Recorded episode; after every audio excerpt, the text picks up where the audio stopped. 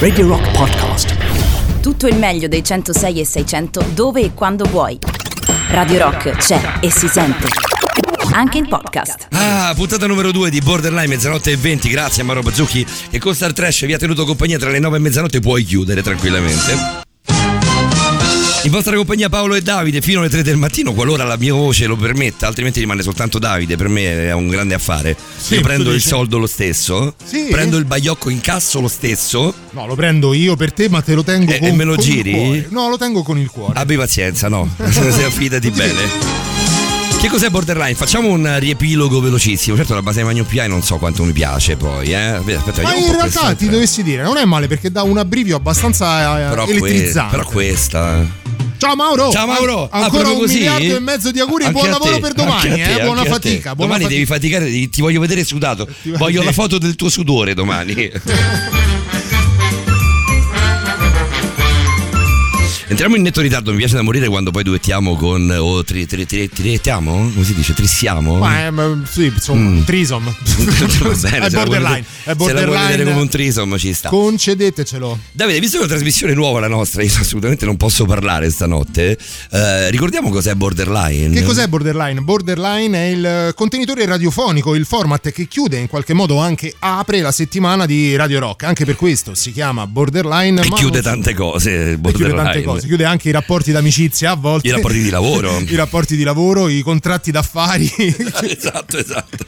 Un Distrugge un po' quella che è l'economia di tutti i giorni, in fondamentalmente. qualche modo speriamo chiuda con, col piacere, con, con il sorriso, ma perché no, anche con un pizzico di riflessione la vostra settimana o per chi magari è un pochino più sfortunato e lavora nelle, nelle ore notturne, dà inizio anche appunto alla vostra settimana di lavoro. No, scusami, perché, Borderline? perché più sfortunato? Più sfortunato Sono tanti anni senso- che lavoro di notte, sono, mi sento fortunatissimo. Sì, però a volte sai, lavorare di notte, soprattutto per chi fa i turni, rappresenta il turno un pochino più pesante da svolgere e questo in qualche modo può sembrare una sfortuna. Poi il lavoro di per sé è pur sempre una fortuna, ci mancherebbe altro. Però, sai, ripeto, soprattutto chi è costretto a fare delle turnazioni, magari quella notturna è quella che affatica di più. E Mm. quindi ci può stare che una trasmissione come Borderline renda il lavoro un pochino più leggero. Speriamo perlomeno che sia così. Gli argomenti che tratteremo durante tutta la stagione sono in realtà quattro. Sono sempre gli stessi. Sono quattro macro argomenti e piano piano, mentre li strutturiamo, mentre cerchiamo di ingaggiare per portarli al nostro, al, nostro, al vostro microfono eh, vari personaggi che possano con auto- autorevolezza e con competenza eh, illustrarci questi argomenti e fare entrare anche noi, anche me e Paolo con, con competenza dentro questi macromondi, ci accorgiamo che è proprio i punti di contatto tra questi argomenti ad essere la parte più figa. Tu Wiki, funny, cominciamo così.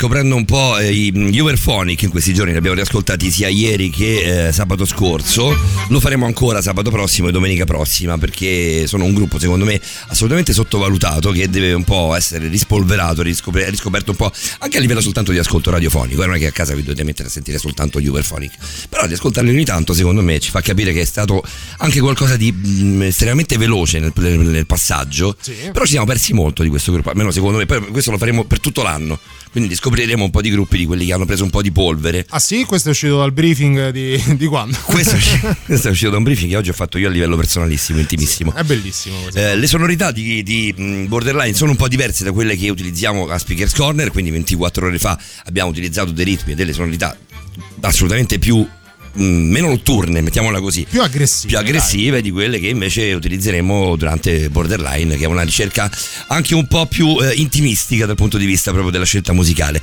Stai molto attento, Davide, perché ti, ti faccio le proposte musicali stanotte per cui mi sputerai. No, ma non è detto, Mm. non è detto. Non è detto, però è probabile.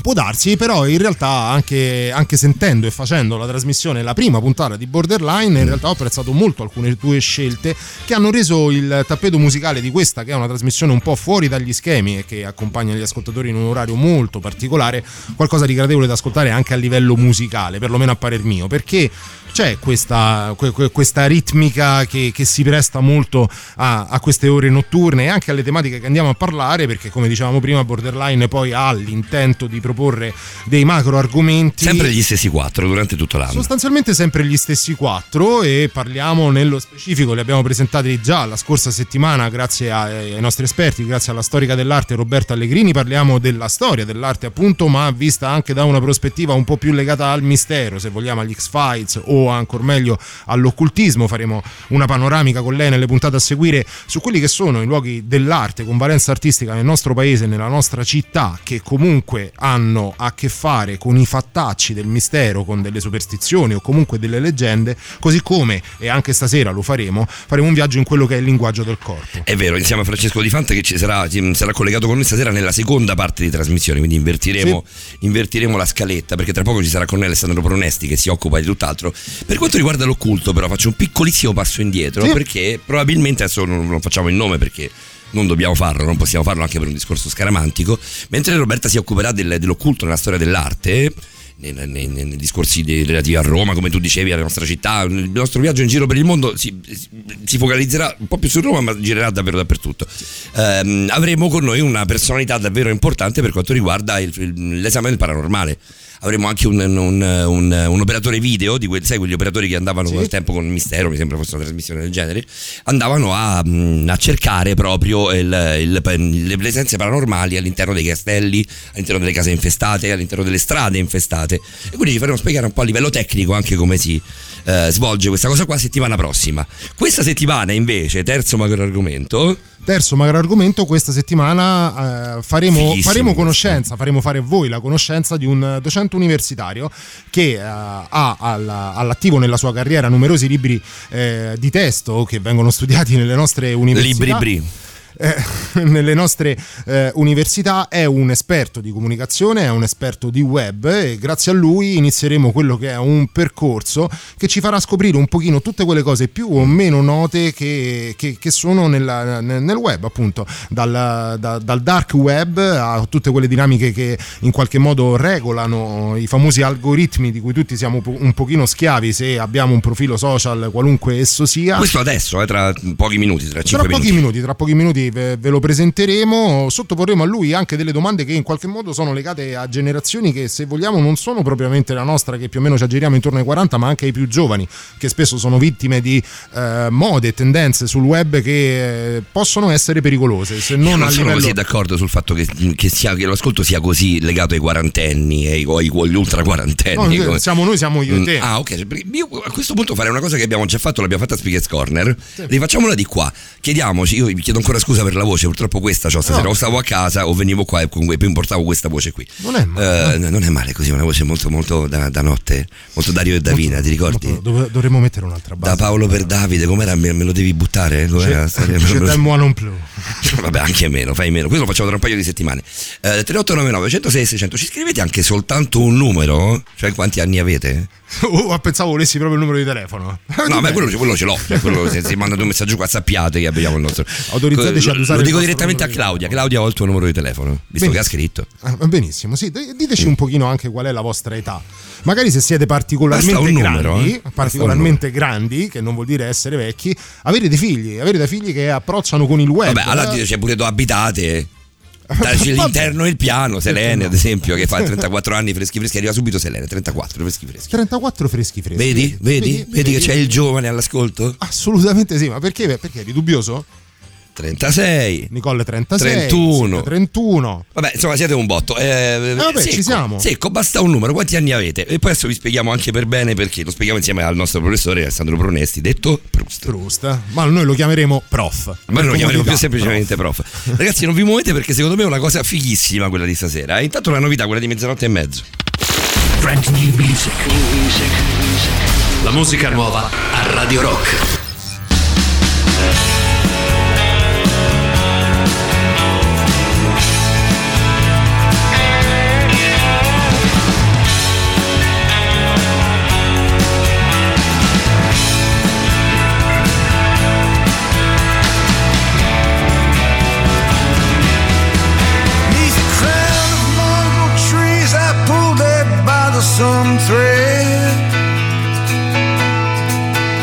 Got down on my knees, grabbed my pen, and bowed my head. Tried to summon all that my heart finds true and send it in my letter to you.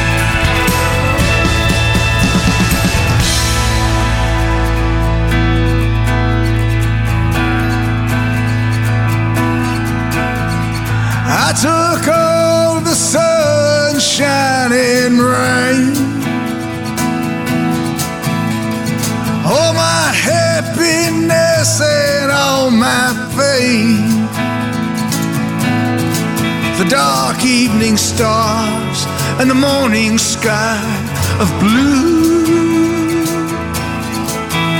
and I sent it in my letter to you. And I sent it in my letter to you.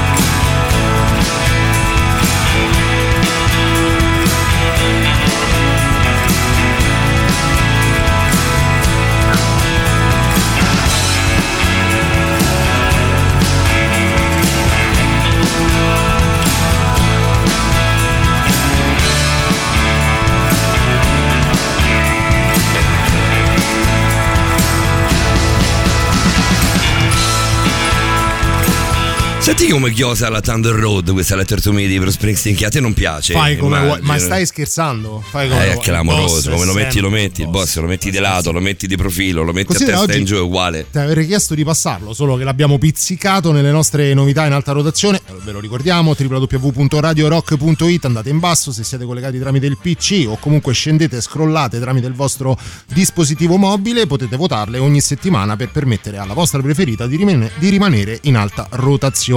Va bene, non leggiamo adesso tutti i messaggi, però continuate a scriverci semplicemente con eh, un numero. Quindi eh, quatt- quanti anni avete? 24 invece, c'è pure l'imbruttita. Eh, fate, fatelo, benissimo. non c'è niente di male. Però ascoltate ehm, Borderline adesso perché è molto interessante. Tra poco il professor Alessandro Pronesti sarà con noi. Però Davide, giusto Davide, perché io eh, è giusto che lo faccia tu, perché io con questa voce stasera posso fare poco e niente. e Più quel non arrivare faccio- età, io sono rapito perché sembra l'estrazione dei numeri Sì, all'otto. sono un botto, siete un 56, botto. 27. Bene, Vabbè, bene, adesso li leggiamo bene, poi bene. tutti 3899 106 600 perché parliamo di una cosa legata un po' agli- ai giovani Sì. parliamo sì. una cosa legata tra i giovani tra i 19 e i 25 Tra i, guarda, eh, anche più giovani, tra i 14 e i 25 Mm, per la ok. precisione. Parliamo degli Ikikimori. ascoltate Iki- bene quest'articolo che è un po' lungo ve lo legge Davide ascoltatelo bene non scrivete non- cioè, fate soltanto questo se potete ascoltate un attimo Davide perché è un discorso un po' particolare sul quale c'è poi da discutere tanto Hanno tra i 14 e i 25 anni e non studiano né lavorano. Non hanno amici e trascorrono gran parte della giornata nella loro camera. A stento parlano con genitori e parenti, dormono durante il giorno e vivono di notte, per evitare qualsiasi confronto con il mondo esterno. Si rifugiano tra i, tra i meandri della rete e dei social network con profili spesso fittizi. Unico contatto con la società che hanno è abbandonato. Li chiamano ikikomori, termine giapponese che significa stare in disparte.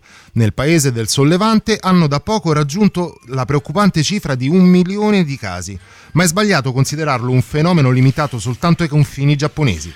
È un male che affligge tutte le economie sviluppate, spiega Marco Crepaldi, fondatore di Ikikomori Italia, la prima associazione nazionale di informazione e supporto sul tema. Le aspettative di realizzazione sociale sono una spada di Damocle per tutte le nuove generazioni degli anni 2000. C'è chi riesce a sopportare la pressione della competizione scolastica e lavorativa e chi invece molla tutto e decide di autoescludersi.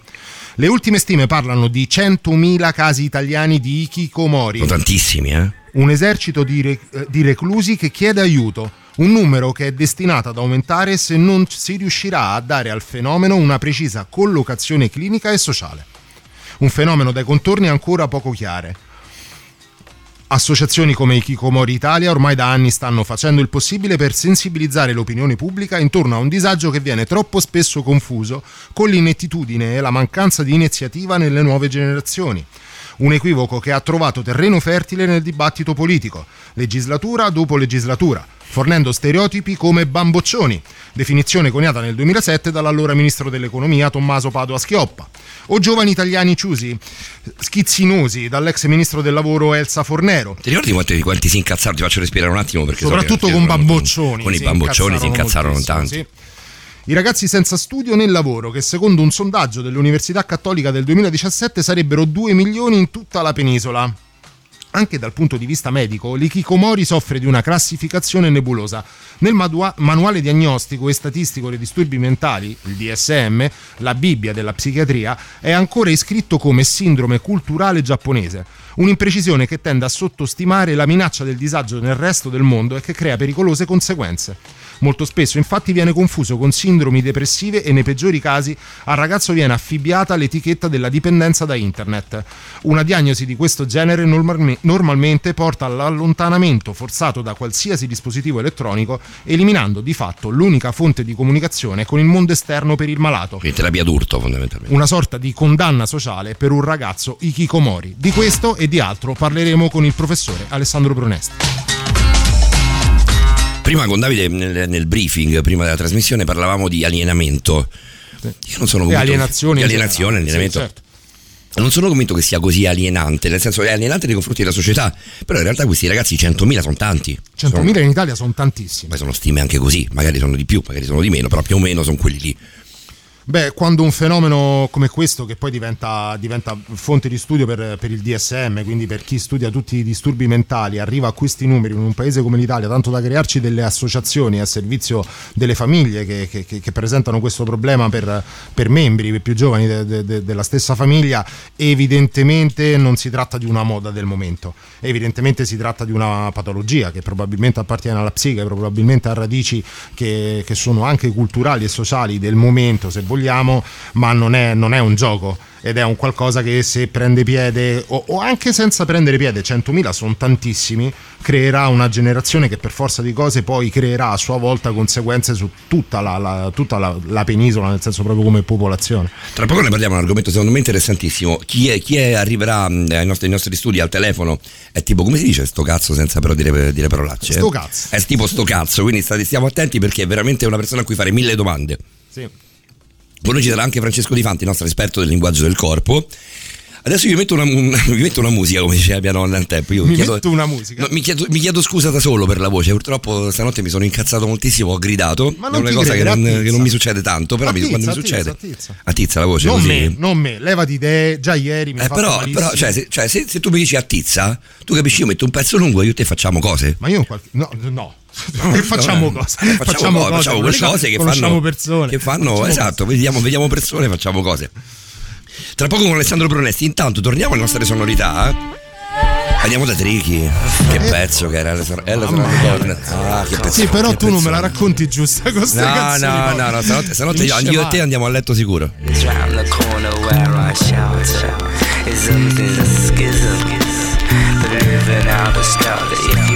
or deceit, common sense says. Let me take you down the corridors of my life. And when you walk to you walk to your preference. No need to answer till I take further evidence. I seem to need a reference to get residence. A reference to your preference to say a good neighbor, I trust. So judge me from my label The border ensures my good behavior. The constant struggle ensures my insanity. Passing the ignorance ensures the struggle for my family. We're hungry, beware of our appetite. Distant drums ringing news of a kill tonight. The kill which I share with my passengers. We take our fill, take our fill, take our fill. I stand firm for our soil. Liquor I come forth, they juice me, seduce me, dress me up in. Confused by different memories, details of Asian remedies, conversations what should become of enemies. My brain thinks bomb like, so I listen. He's a calm type as I grow. And as I grow, I grow collective. Before the move, sit on the perspective. Mr. Quail in the crevice and watches from the precipice. Imperial passage. Heat from the sun someday slowly passes. Until then, you have to live with yourself. Until then, you have to live with yourself.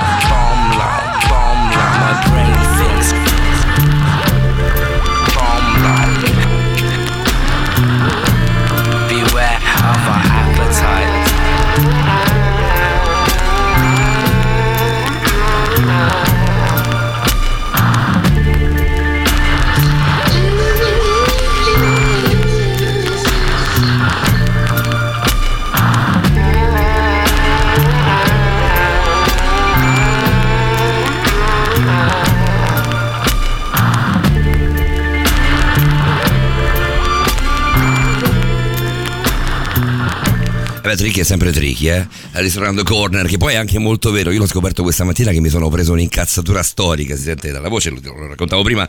L'inferno è sempre dietro l'angolo. Cioè, tu, tu vai, vai- vai a casa convinto di essere tranquillo, sereno e pacioso, e invece cominci a gridare come un ossesso, e poi il giorno dopo non riesci neanche a lavorare. Lasciamo stare, mio caro. Va bene, 3899 106 600, cerchiamo di capire un po', visto l'argomento abbastanza giovanile, eh, legato al mondo, più, che- più che giovanile, in realtà è legato al mondo dei giovani, giovanile non è l'argomento fondamentalmente. Assolutamente Mm. no, anzi poi alla fine rischia di ricadere anche su chi magari è un pochino meno giovane, non voglio dire giovane, non lo è più perché visto che più o meno quasi tutti siete oltre i 30 dai messaggi che arrivano No, non è vero. 38, no, non è vero, c'è quasi 24, c'è chi ci imbruttisce e ci dice 24 in beh. Ho detto quasi tutti. Mm. 24 in bè proprio 24 da 24 è, pro- è proprio da 24 anni incazzato, mi piace Se mi da morire. 24 stacci era ancora meglio. 24 ce- e ce devi sta. E E ce devi sta. Beato a te. Buonanotte anche a Sabrina, 20 anni. Poi vediamo, aspetta, questo qui non lo posso prendere, ma resta fino alle 2. Questa era per Mauro. Questi sono quelli vecchi che stiamo, che stiamo cercando di, di- di- di riprendere, di, ricollocare al volo. Poi Silvietta, 31. Micol 36, Cocos, Cocos, cioè, grande 56. Cocos 56. Cocos, 56. Selene ci scrive 34 freschi freschi, l'abbiamo letto prima. Paolo, la tua voce è molto bella anche così, se non meglio. Guarda, proprio, Meno male, non, ci casco, non ci No. casco mai. Guarda Selene, che ti grazie, dico. grazie Selene, grazie perché almeno la fa finita di, di, di, di, No, perché, perché uno- no, eh. ma questo è un discorso di correttezza, nel senso che uno che va a lavorare e lavora con la voce, fondamentalmente dovrebbe andare a lavorare portandosi anche la voce. Sì, non, è, non è carino che È vai a uno lavorare strumento tu del lavoro. e la casa, esatto, è uno strumento di lavoro e la voce la lasci a casa. Va bene. Ehm, Paoletto, hai litigato con la tua gatta, quarant- la quarantenne Isabella? No, ho litigato con una stronza, fondamentalmente. Anche la tua gatta, insomma, è abbastanza Anche stronza. la mia gatta è stronza, però il mio la mia gatta è un gatto, fondamentalmente. La gatta l'ho, l'ho lasciata. O non ho chi capito, dovere. Mm. dopo i 30 siamo vecchi? Assolutamente no, forse, forse Guarda, siete stasera salve andiamo a litigare, dal eh. problema di cui stiamo parlando questa sera. Ma per approfondire l'argomento del problema, l'argomento non soltanto del web in generale, abbiamo Aspetta perché abbiamo ancora 23 e Ah. 46 per continuare ad arrivare io li, li Eh, voglio giusto, leggere perché giusto, giusto, eh, e poi immagino di sapere perché hai urlato vi abbraccio entrambi oggi sia andata meglio spero che oggi sia andata meglio di ieri sera dice Claudia sì è andata meglio di ieri sera sicuramente si è sistemata la situazione. Adesso possiamo chiamare Proust? Adesso lo possiamo chiamare, è un piacere avere ai microfoni di Radio Rock Alessandro Prunesti, esperto di comunicazione digitale e docente di digital marketing all'Università Europea di Roma, nonché scrittore di numerosissimi libri. Buonasera, prof. Ciao ragazzi, buonasera a tutti gli ascoltatori. ciao prof quando io dico che il prof è sto cazzo è veramente sto cazzo Veramente se- sì, per sintetizzare il tuo curricula, eh, eh, prof, ho dovuto fare un lavorone, veramente un lavoro di taglio e cucito come non si faceva da anni. Come stai? Bene, bene, bene, alla grande stasera. Beh, devo dire che sei riuscito con sto cazzo a riassumere tutto in maniera Sì. esemplare. Devi capire, devi capire, caro prof, che noi siamo l'ultimo banco di Radio Rock, quindi ci può anche scappare ogni tanto la parolacina. Non capita proprio sempre, però può capitare. Noi un 4 lo prenderemo da qui a fine stagione, sarai tu a darcelo molto probabilmente, speriamo, anzi... Non già ce l'ha dato Roberta la settimana scorsa, ti vorrei ricordare questo. infatti, da qui alla fine della trasmissione, allora ne prenderemo sicuramente un altro. Prof, tu sei con noi per aprire a noi e ovviamente a chi è all'ascolto oh, un occhio da intenditore, assolutamente da competente della materia, sull'oscuro mondo del web, che per molti non è nient'altro che uno strumento attraverso il quale si relazionano tramite social e quant'altro, ma in realtà dietro c'è veramente tutto ciò che conta e che gira adesso nel mondo. Assolutamente sì, si tratta di temi legati al web e ai social che fanno parte ormai della nostra vita quotidiana. Quindi non si può più prescindere dal, dal digitale, fa parte delle nostre vite, eh, ci aiuta anche a lavorare e magari a raggiungere anche delle persone, eh, come probabilmente succede stasera tramite lo streaming. Ci sono però anche dei lati oscuri che necessariamente dobbiamo approfondire per dare un po' una consapevolezza di quelli che possono essere i rischi eh, nell'utilizzo del digitale eh, in modo eh, diciamo un po' meno eh, limpido se vogliamo rispetto a quello che è eh, l'uso normale che ne fa la maggior parte delle persone. Ma sai, prof, tu quando dici non si può prescindere, in realtà mh, pensavo dicessi non si può prescindere dalla comunicazione anche social. Eh, fondamentalmente parli con uno che i social non ce li ha. Cioè, l'unico social che ho è Tinder e me l'hanno anche oscurato perché non lo uso. Quindi, fondamentalmente, non, mh, non è così vero. Cioè, io sono in contatto con tantissime persone, però sono tutti amici, in realtà. Ogni giorno, cioè non Eh. ho quei 1200, 3000, 2000, 3000 amici con cui diciamo ah Paolo sta facendo la spesa, Davide sta facendo l'amore con Paolo, queste cose qua che si fanno Ancora sempre. tu? Che si fanno sempre, ehm, però non, non mi importa più di tanto, cioè se devo dire qualcosa utilizzo Whatsapp. Ma guarda, c'è un'inversione di tendenza negli ultimi due anni eh, che sta avvenendo anche nel nostro paese. C'è stato il boom nel 2009 quando ad esempio tutti quanti noi abbiamo iniziato a, farsi, a farci gli account su, su Facebook per rivedere nostre ex ragazze, eh, ex mogli, ex compagne, eh, compagni di scuola. Adesso c'è un'inversione di tendenza dove eh, invece di voler pubblicare tutto quello che noi eh, facciamo, eh, molte persone tendono a utilizzare WhatsApp perché è un, mm, diciamo, uno strumento un po' più intimo dove noi possiamo condividere le cose solo con persone che effettivamente conosciamo e con cui siamo in relazione perché abbiamo il loro numero di telefono. Sì, no, eh, stavamo riflettendo, lo- ci guardavamo anche fuori onda con, eh, con Paolo, non fuori onda, anzi, mentre tu parlavi, perché hai detto una cosa, c'è questa inversione di tendenza. Mi era capitato di leggere, infatti annuivo a Paolo e Paolo cercava di capire perché. Mi Io, era io pensavo tutt'altro, pensa prof, Mi- Mi era, purtroppo. capitato, mi era capitato di leggere che in realtà i giovani giovanissimi ormai stanno decretando la morte di Facebook, anzi addirittura in qualche modo usano Facebook per ingannare i più grandi. Perché ce l'hanno i genitori mi Facebook. faccio Facebook e, ho- e do una mia identità, ma soltanto una parte della mia identità in pasto a quel social che poi in qualche modo è alla portata anche dei miei genitori, dei miei zii, di mio fratello più grande, della, della prof e quant'altro. Ma in realtà i miei cavoli da social me li faccio altrove. Assolutamente, è vero. Diciamo che Facebook sta diventando un po' old, ragazzi. Oppure siamo noi che stiamo diventando old, eh? E andiamoci piano che qui si incazzano con, con una Capì, facilità. guarda, mi stavi simpatico fino a mezzanotte e 52. ma- qui qui si, riva- si rivolta tutto, tutto l'ascolto. No, però è vero. Assolutamente sì, si utilizza soprattutto i giovani, oggi utilizzano molto di più Instagram che va per la maggiore e anche diciamo, persone ancora più, più giovani, i ragazzini utilizzano molto TikTok. Perché succede questo? Perché attraverso questi strumenti molto visivi dove possiamo fare le stories noi abbiamo la possibilità di poter raccontare quella parte di noi che vogliamo che gli altri percepiscano e poi c'è un meccanismo molto molto potente per quanto riguarda soprattutto eh, Instagram che poi è stato anche ripreso da Facebook eh, che riguarda le stories. E una funzione in particolare è quella che noi possiamo vedere chi ha visto la nostra stories. E questo è un meccanismo potentissimo. È una droga, sì, è vero, è verissimo. Io qua su questo devo stare in silenzio perché non, non- è una droga che non conosco. Pensa che una delle ricerche, il prof mi correggerai se sbaglio, ma una delle ricerche che viene più fatta per quanto riguarda le applicazioni direttamente collegate ai social, quindi non dei social ma delle app che si utilizzano per i social, è quella di un'app che non esiste, Zuckerberg si è sempre rifiutato di farla, però ancora continuano a cercarla, che dia la possibilità all'utente di vedere chi visualizza il suo profilo.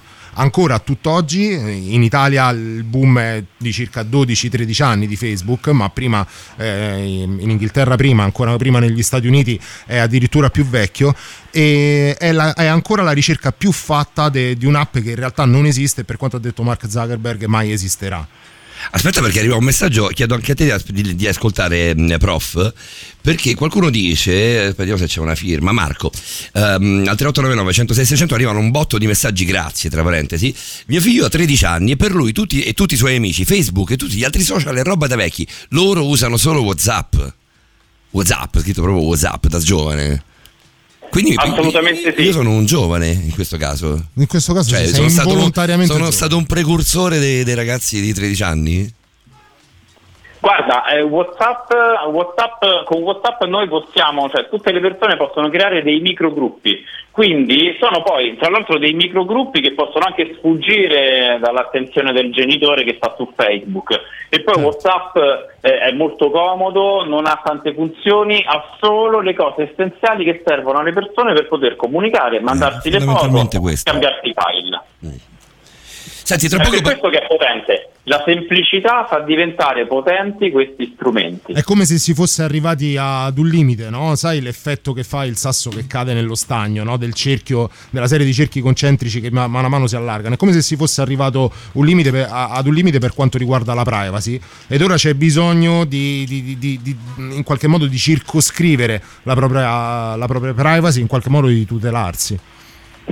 Sì, ma il concetto di privacy dovrebbe essere proprio completamente rivisto perché noi non ci rendiamo conto, ciascuno di noi quando utilizza questi strumenti non si rende conto che cede in continuazione dei dati a queste piattaforme e allora la ricerca dell'app che consente a tutti noi, che potrebbe consentire a tutti noi di scoprire chi ha visto il nostro profilo, probabilmente le- resterà ancora una leggenda su Facebook. Eh, perché eh, fondamentalmente potrebbe essere una funzione a pagamento, eh, ma loro, queste piattaforme, in particolare Facebook, sa perfettamente chi viene a visitare il nostro profilo, ma non ce lo fa vedere. Esiste un'altra piattaforma che si chiama LinkedIn, che viene utilizzata da è un social network per professionisti, che invece ha questa funzione, ti fa vedere chi vede il tuo profilo, che è utile magari se qualcuno vuole cercare un nuovo lavoro. Va bene, noi abbiamo- siamo partiti da Ikikomori, l- l'articolo che Davide ha letto in parte, ovviamente perché era molto molto lungo,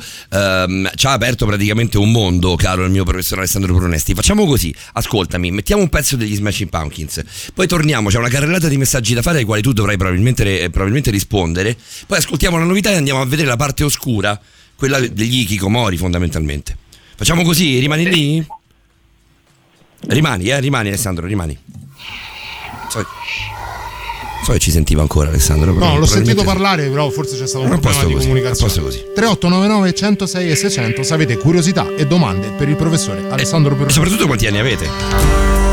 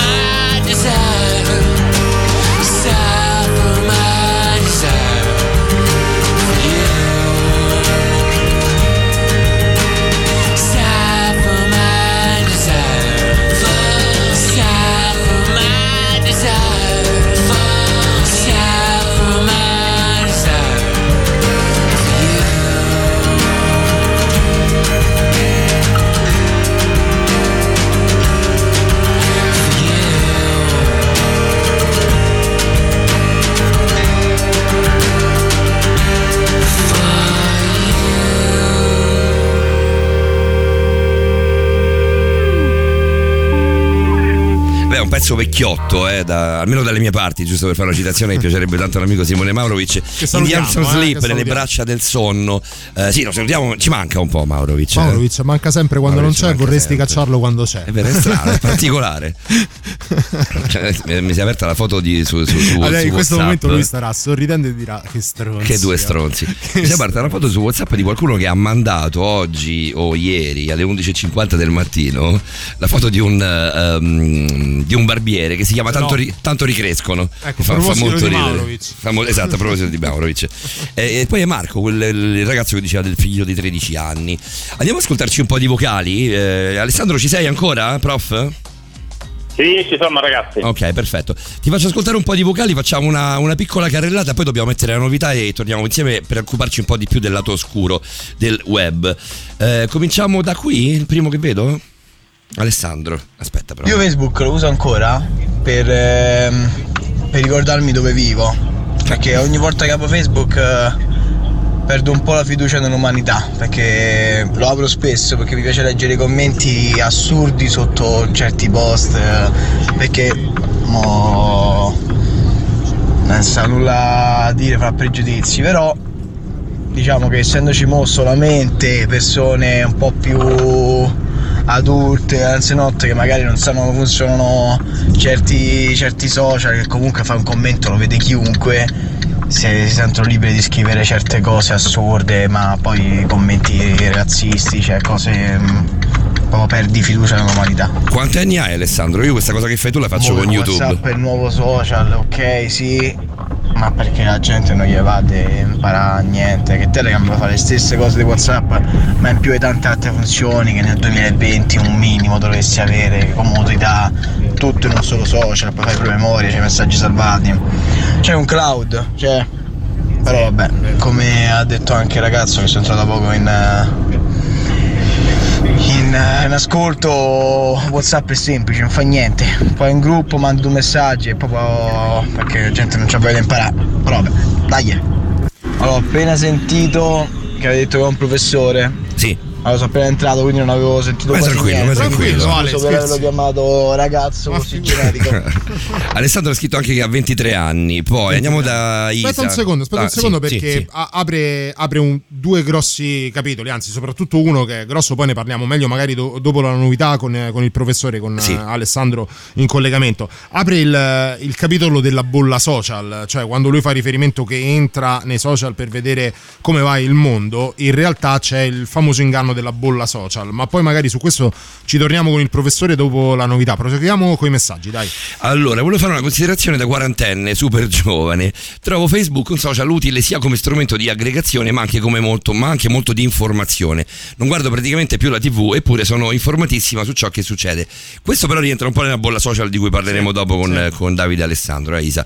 Inoltre ho conosciuto moltissime persone legate agli stessi miei interessi, frequentandole, frequentandole ormai da molto tempo. E anche qui siamo, Siamo nel nella bolla social. Della, della bolla social, che è un qualcosa che va spiegato per forza, Ale, anche in previsione di, di- in futuro di altre puntate per quanto riguarda strettamente il micro argomento, in questo caso dei social network. Leggo anche Silvietta prima della novità. eh, sì, perché poi prof- c'è una domanda fighissima per il prof. eh? eh, esatto, prof, tu appuntati tutto, eh, perché poi quando rientriamo dal prossimo brano dovrai mille risposte a tutti gli ascoltatori.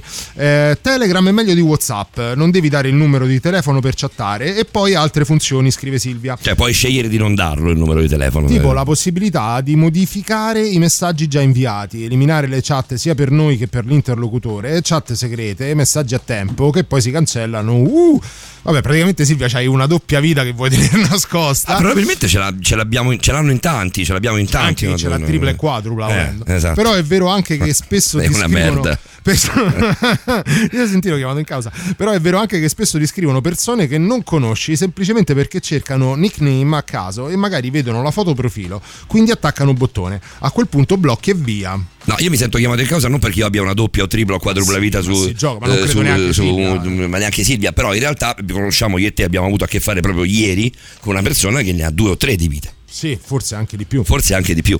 No, no, a me piace restare molto su, su me stesso, quindi assolutamente è una, una cosa che proprio evito molto, molto, molto volentieri. Continuano ad arrivare domande e botto, considerazioni ragazzi. al 3899 106 e 600 per noi, ma anche per il professore Alessandro Brunesti. C'è Tony abbiamo... che ha scritto una cosa fighissima. Tony, rimani là che ti facciamo sentire la novità degli Weezer, che tra parentesi è molto carina, con eh, qualche minuto di ritardo. Chiedo scusa anche la direzione di questa cosa qui, però siamo allungati ovviamente con il professore perché le domande sono tantissime. Per. Prof, tu non ti muovere, eh? Prof, non ti azzardare ad andare via. Assolutamente. È la radio. La musica nuova a Radio Rock.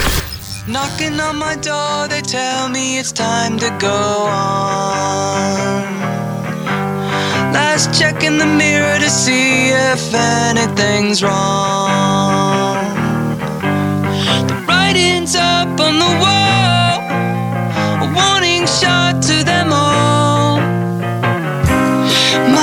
spinning. It's the beginning of the end. The people freak out when I walk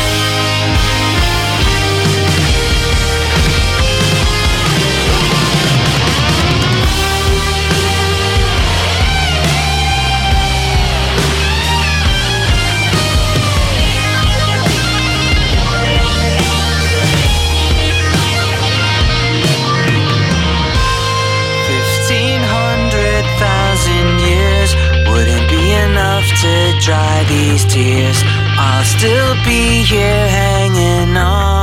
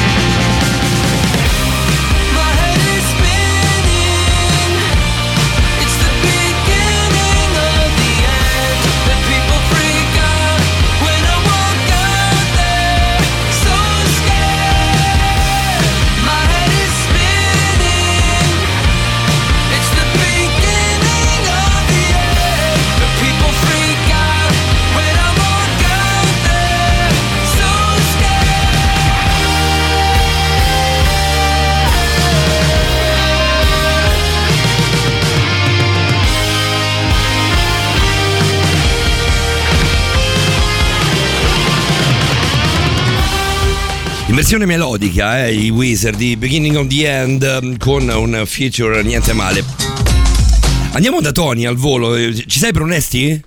Sei prof? Sì, ci sono, ci Ok. sono. Eh, vogliamo prima rispondere a tutto oppure ti leggo anche quella di Tony che è molto interessante?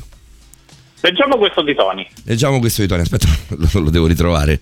Aspetta, aspetta, sono un botto Intanto vi dico che aiuto. Nicole in qualche modo ci fa Mi tornare perché eccola. poi direi che la cosa su cui vorrei farti muovere inizialmente sul discorso della bolla social dicendo una cosa sacrosanta. I social mostrano solo ciò che ti interessa. Questa cosa è un pericolo, Mm. ci rende parecchio autoreferenziali. Anche qui ci leghiamo strettamente al concetto della bolla social. Hai trovato Tony, Paolo? Buonanotte a Dani, sì l'ho trovato. Ciao ragazzi, è arrivata da poco, ho capito che stasera si parla di social. No. Non si parla di social. Abbiamo letto un articolo eh, che riguarda un po' l'alienazione di, di, di 100.000 ragazzi in Italia, poi una cosa nata in Giappone, adesso farti, farti un bignami sarebbe abbastanza complicato. Comunque l'alienazione di chi poi si chiude all'interno, cioè non ha una vita sociale, ma una vita che sia social, che sia gaming, che sia cos'altro abbiamo detto? Sì, Eh, sì, di, sostanzialmente- chat, insomma, chi, chi- chi sostanzialmente- si chiude nella propria stanza con la propria postazione eh, internet o gaming o quello che vuoi, si chiude lì e non ha altro tipo di vita se non magari andare a scuola, ad esempio. Sì, sono giovani, giovanissimi tra i 14 e i 25 anni che sono sostanzialmente web addicted, quindi dipendenti da- dal web e da tutto ciò che gira intorno al web. Quanti anni hai, Dani? Sì, stiamo chiedendo anche, lo dico, lo dico a Dani Lastrana, lo dico a chi, a chi si fosse messo all'ascolto soltanto in questo momento, stiamo chiedendo anche quanti anni avete semplicemente per cercare di capire come potete anche voi rapportarvi con una problematica tipo questa. Prof, vuoi cominciare a dare qualche risposta? No, aspetta, dobbiamo leggere il messaggio di Tony prima. Dai, Ah, chiedeva lui di leggere. Ok, sì, sì, l'ho trovato, scusami, scusami. Allora, Tony, 24 anni, avevo sentito parlare di questa roba e devo dire che riguarda molto la società di adesso e l'impossibilità di agire nella vita senza tecnologia. Io ho 24 anni, uso i social unica- unicamente per lavorare, essendo un attore, ma personalmente aborro tutto ciò che condivide, eh, che è condividere i cazzi miei con la gente che non conosco. Su questo sono d'accordo. Eh, poi scritto, ma la tua voce stasera spacca? No, la mia voce stasera non spacca proprio niente. E poi, domanda per il prof, sempre da Tony. È interessantissima questa domanda. E a cosa porterà questa dipendenza, bisogno dei social e dell'isolamento lockdown mentale nel giro di 10-15 anni? Quindi proiettarsi a 10-15 anni è complicatissimo, almeno per noi che non siamo del mestiere, professor Pronesti, ovviamente facendo il professore di questo, probabilmente sarà più Prof, attento. io direi che Tony con questa domanda ti dà ufficialmente il benvenuto a Borderline. È vero, è vero, Vai. questa è proprio la domanda di partenza. Quali sono i pronostici sociali? A te, Pronesti?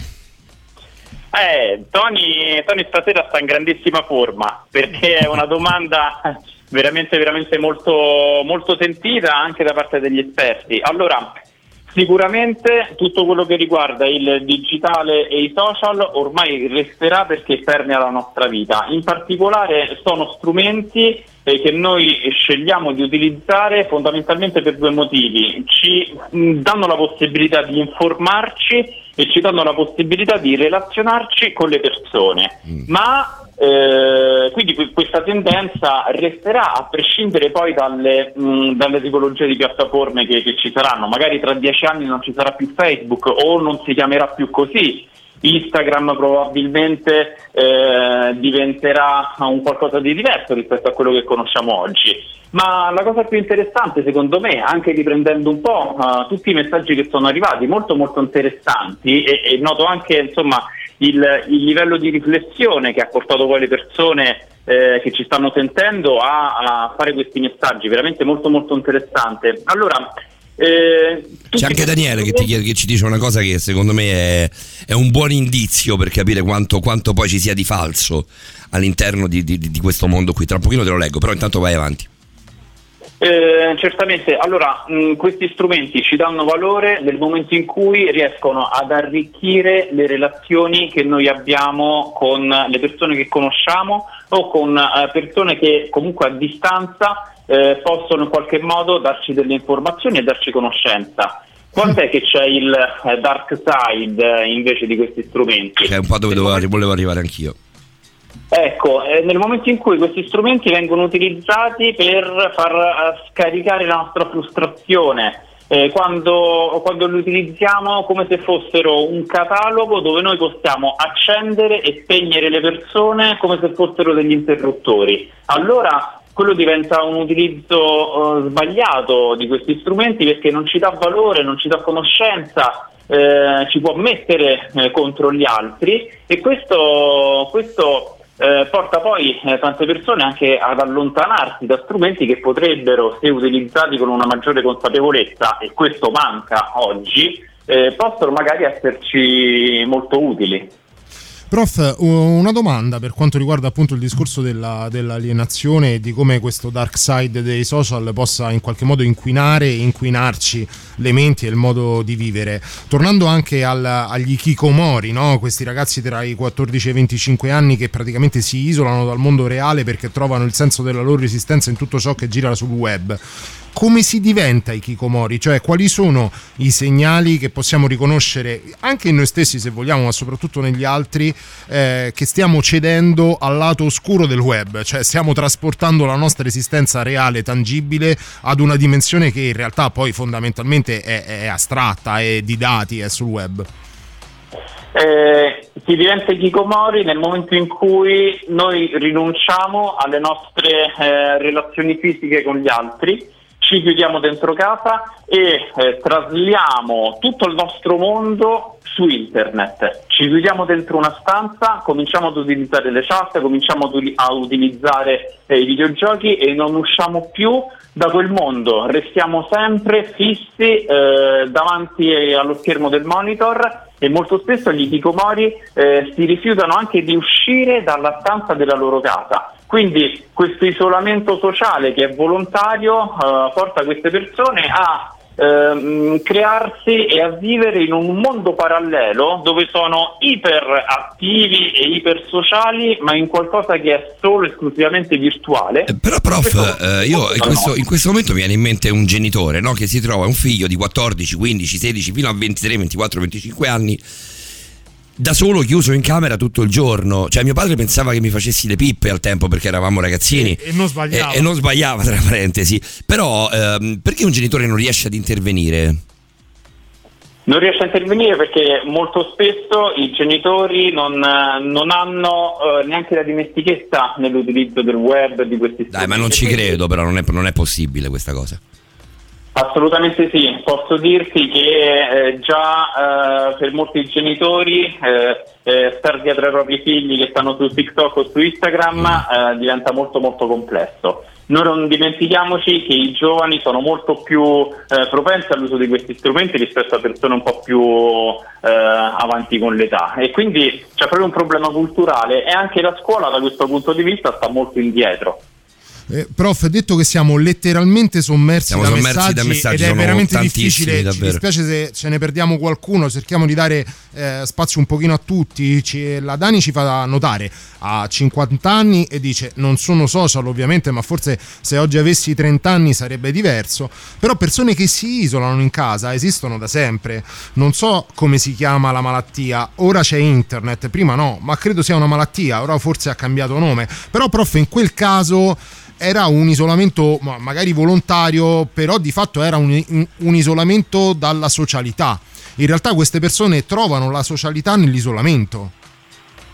Assolutamente sì, non è ancora, molti psicologi si stanno proprio stanno studiando questo fenomeno da più di, di dieci anni perché diciamo, è nato e si è sviluppato eh, in, in Giappone, è iniziato da lì, ma in Italia si stima che siano eh, almeno 100.000 gli hikikomori.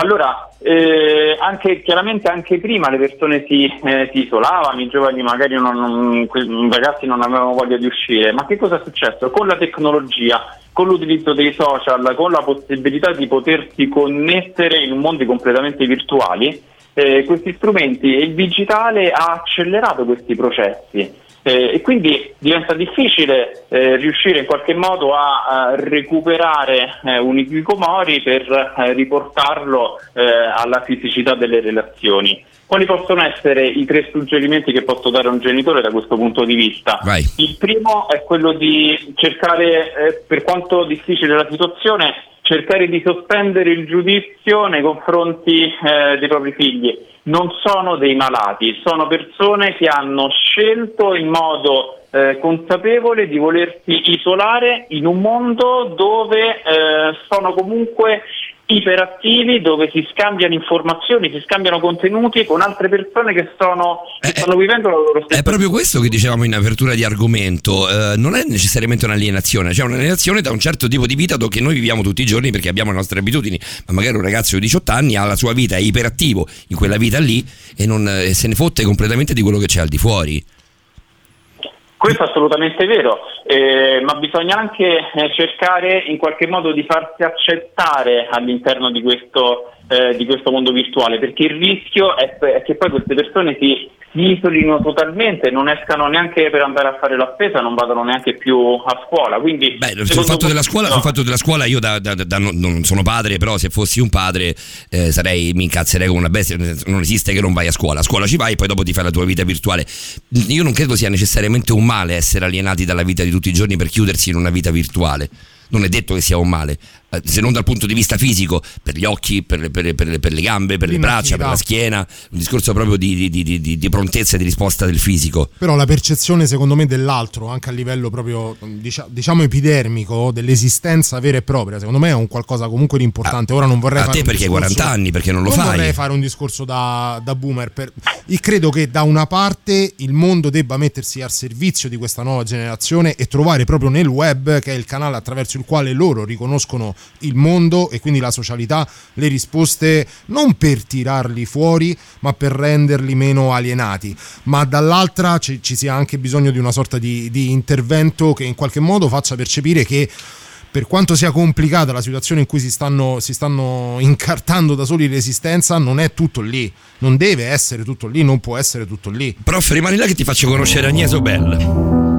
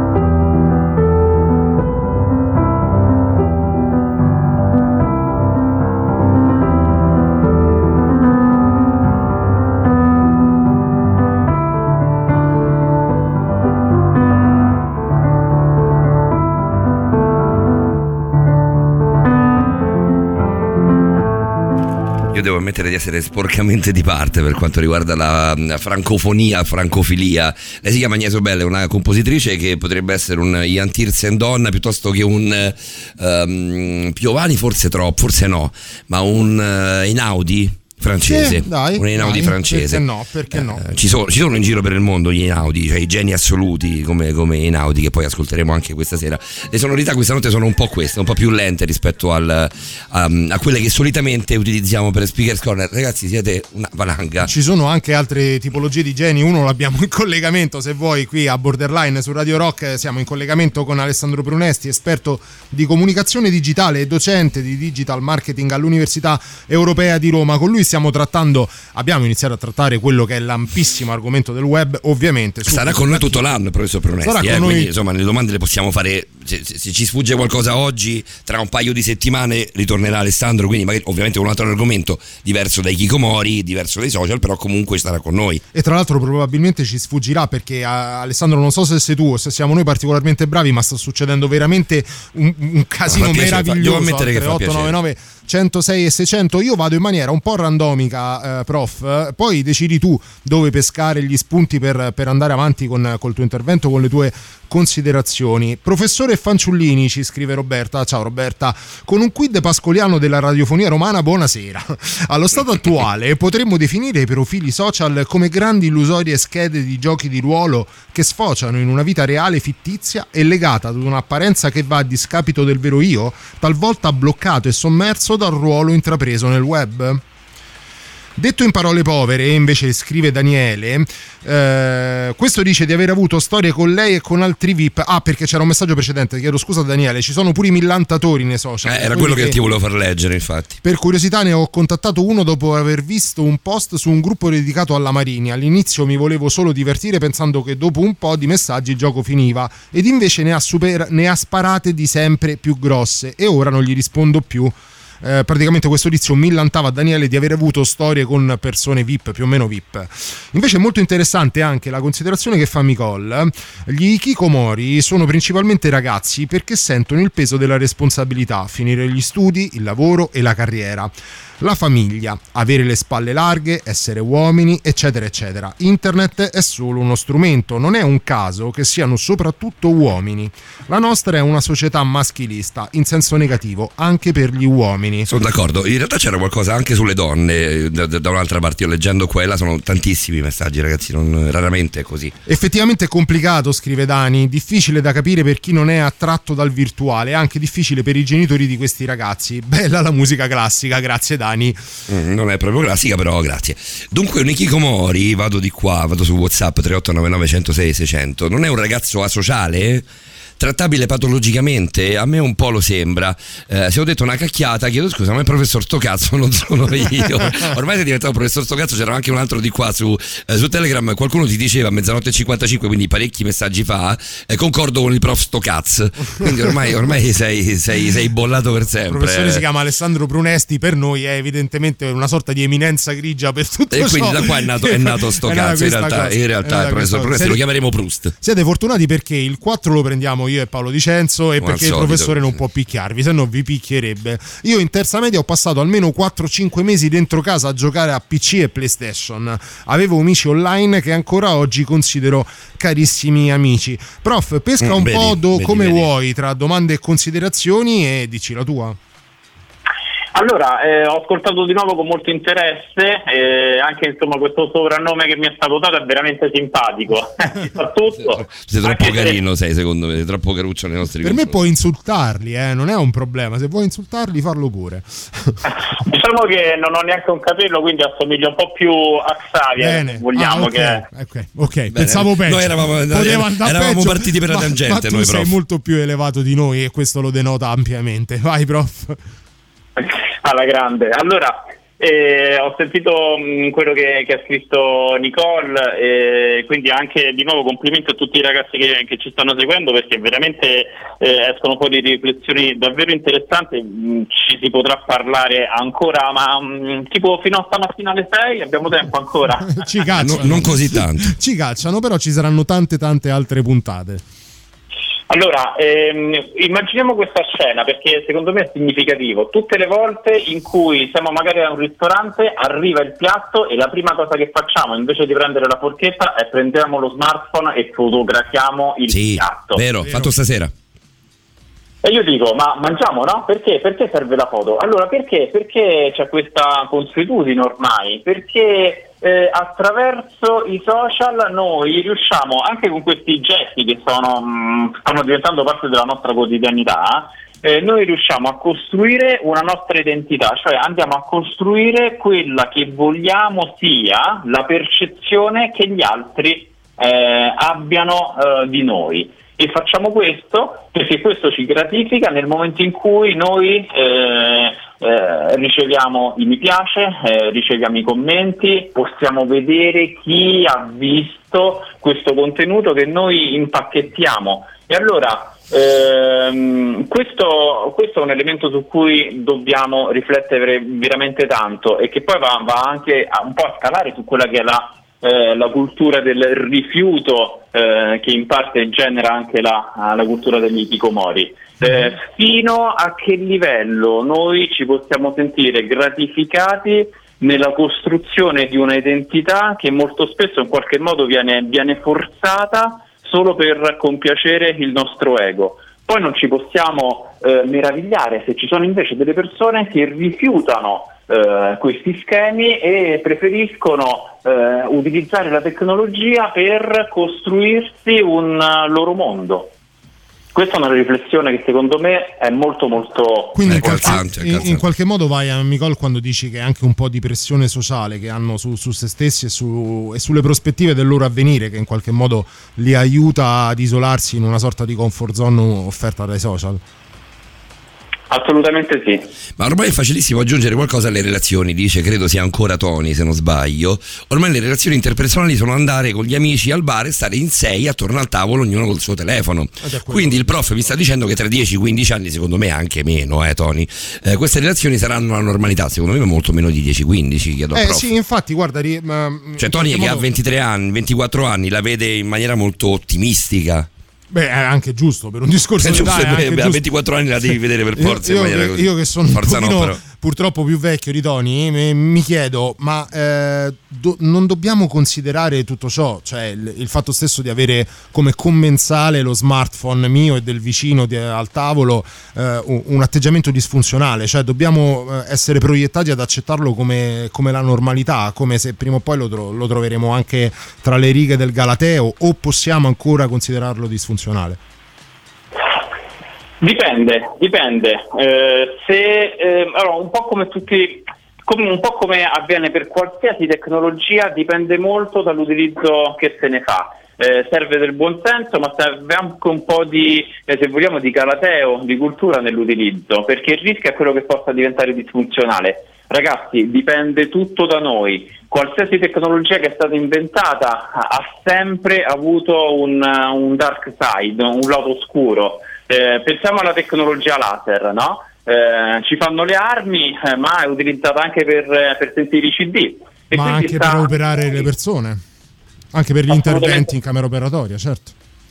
Assolutamente sì, quindi sta eh, a noi fare in modo che quando stiamo dentro un pub i telefoni... Anche il nucleare, parte. allo stesso modo. Assolutamente.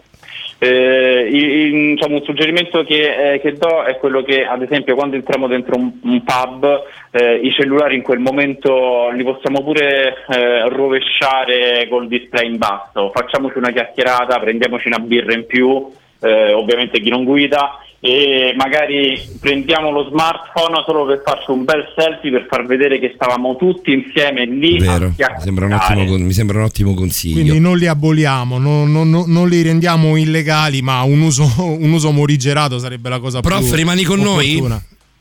Assolutamente sì ragazzi. Novità. Brand new music. La musica nuova a Radio Rock. I feel in my brain. Ice cold water running through my veins. Got a bad taste in my mouth from bitter tears. Heart feeling sad cause love's gone bad.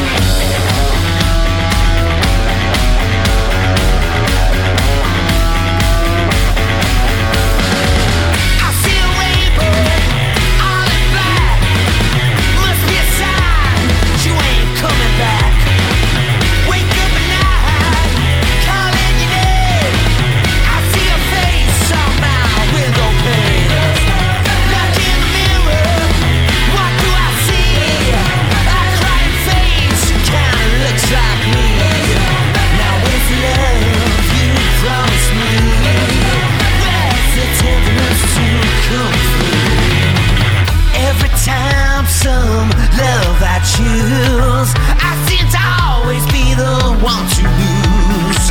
There's a bad taste in my mouth from bitter tears. Heart feels sad cause love's gone bad.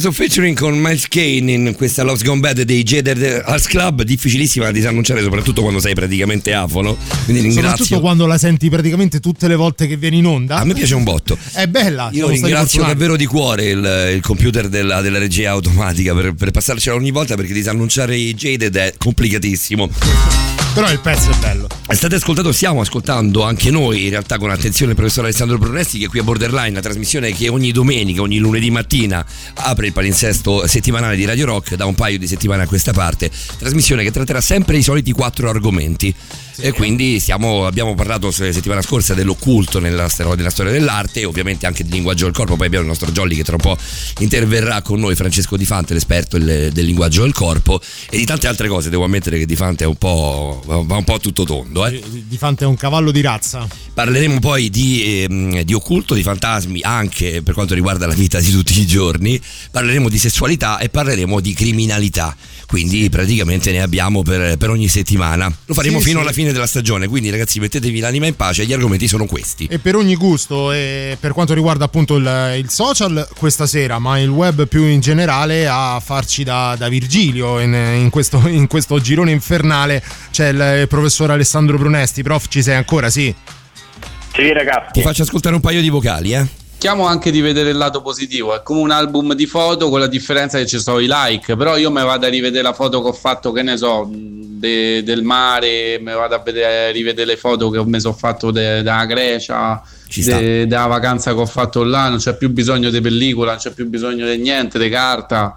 Tranne che ci sta qualche commento sotto, qualche like, però prevalentemente lo fai per i ricordi, cioè so, Però- Facebook, anche Facebook diventa una cosa, un- una cosa per i ricordi più che altro. Mm, mm, quanti anni hai? Ti chiedo, visto che hai scritto pochi, pochi minuti fa, ti chiedo, ti vedo ancora online. quindi- Prof, è un'ingannevole eh, libertà questa, nel senso il fatto che ehm, si abbia la sensazione di poter vivere il social un po' come si vuole, è ingannevole come realtà o è effettivamente così? È ingannevole, ahimè è ingannevole perché il fatto di poter eh, utilizzare lo smartphone per poter commentare, eh, condividere foto, con- mh, condividere video eh, ci espone anche a dei rischi. Molto spesso questa facilità di uso ci fa perdere di vista eh, la responsabilità di quello che noi mettiamo online e che può anche portare eh, a dei problemi. Quindi eh, molto spesso manca questa consapevolezza. E poi piccolo, eh, diciamo una, una mia piccola esperienza rispetto a quello alla testimonianza del messaggio vocale. Io da, da qualche settimana ogni tanto le foto più belle ho deciso di ristamparmele sulla carta Anch'io, anch'io ho, ho cominciato a fine luglio e sono contentissimo. Le attacco sul quaderno, sul diario proprio con la colla come facevo un tempo. Si è comprato la smemoranda del 1990. No, no, no, no, ho comprato, ho comprato una Moleskin di quelle grosse e, ci riesco ad attaccare le foto. Quanto sei di Roma Nord quando dici ste Quanto cose? so fighetto, dici? Cosa. Poi è rossa, mi piace tantissimo. In genere scrivo sul quaderno normale, quello ad anelli, quello con la spirale. Eh, invece adesso sono passato alla Moleskin che, che mi fa più, mi fa più mh, diario di un tempo. Però la smemo è troppo, effettivamente. Senti, senti che figo, eh, prof, il, il messaggio di Trachi. Aspetta un attimo, però, che devo morire. Ah, beh, benissimo. Mentre Paolo Dicenzo muore, visto che io ho il messaggio di Draghi qui sotto, Eh, ti vado. Grazie. Stasera ti io vado- non- fisicamente non ci sono. In genere sono pronto, prestante, biondo e atletico. Il bello delle Stasera trasmissioni. no. Pro- pronto prestante biondo atletico? Sì. Te l'avrei dato davvero se fossi stato così, pensa. Eh, lavoro in Quindi un non scopo, ristorante. Ho capito che Lavoro si in un scopa manco oggi. Lavoro in un ristorante, ci scrive Trachi. I social hanno rovinato anche la ristorazione. Mm. Ormai le persone, invece di guardare i menu, mi mostrano le foto dei piatti che vogliono attraverso i social. Non ci credo, Trachi. Quando arriva la portata, ma ti dirò di più che ci sono dei ristoranti che hanno il menu da, eh, da andare a consultare tramite il social Beh, quello, beh, per, quello è per, per per per un discorso di igiene, su quello sono d'accordo. Cioè quelli che hanno il QR code. No, sì, esatto, ci sono Su quelli col QR code, però ci sono anche quelli che ti fanno scaricare la wifi del ristorante che ti Ehi. apre decisamente, de- de- direttamente il portale del ristorante e tu ti vai a vedere il menu e non c'è più cartaceo. Mm. Quando arriva la portata passano minuti interi a fotografare i piatti. La tristezza infinita è che ormai anche i ristoratori cercano sempre più di creare piatti instagrammabili. E questa è la parte interessante del messaggio di Trachi. Poca sostanza, ma bellissimi all'occhio dei cretini di turno. Quindi chi lavora nel settore in realtà, perlomeno per quanto riguarda Trachi, biasima questo tipo di atteggiamento, prof. Beh, assolutamente vero, è un po' quello che stavamo dicendo, questi strumenti ci hanno, hanno portato a, a evidenziare ancora di più l'aspetto visivo no? de- delle esperienze che noi facciamo. Eh, quindi eh, se è vero che fotografiamo i piatti, anche gli chef hanno cominciato a fare esattamente la stessa cosa, quindi eh, magari ti mettono la carotina dentro il piatto in una posizione un po' più in evidenza perché così fa più figo. E allora eh, è sempre il discorso su cui bisogna riflettere, è, è sempre questo discrimine, sempre molto... Però dai, ma eh, su questo non c'è niente di male, prof. Lo dico anche a Trachi, che, che- che è abbastanza dura. Non, non c'è così tanto di male. Alla fine, se il piatto è più carino ed è instagrammabile, ti parla uno che non, cioè, lo- fa, fa le foto al piatto, ma poi dopo se le dà in faccia. Lo, lo utilizza come diceva prima eh, qualcuno eh, nel vocale, diceva, lo utilizzo come ricordo. Questo è assolutamente vero, ma bisogna sempre stare attenti alla differenza che esiste tra l'apparenza e la sostanza, che possa essere eh, un piatto che possa essere un selfie che ci facciamo in una spiaggia che vogliamo far capire o meno dove stavamo, no?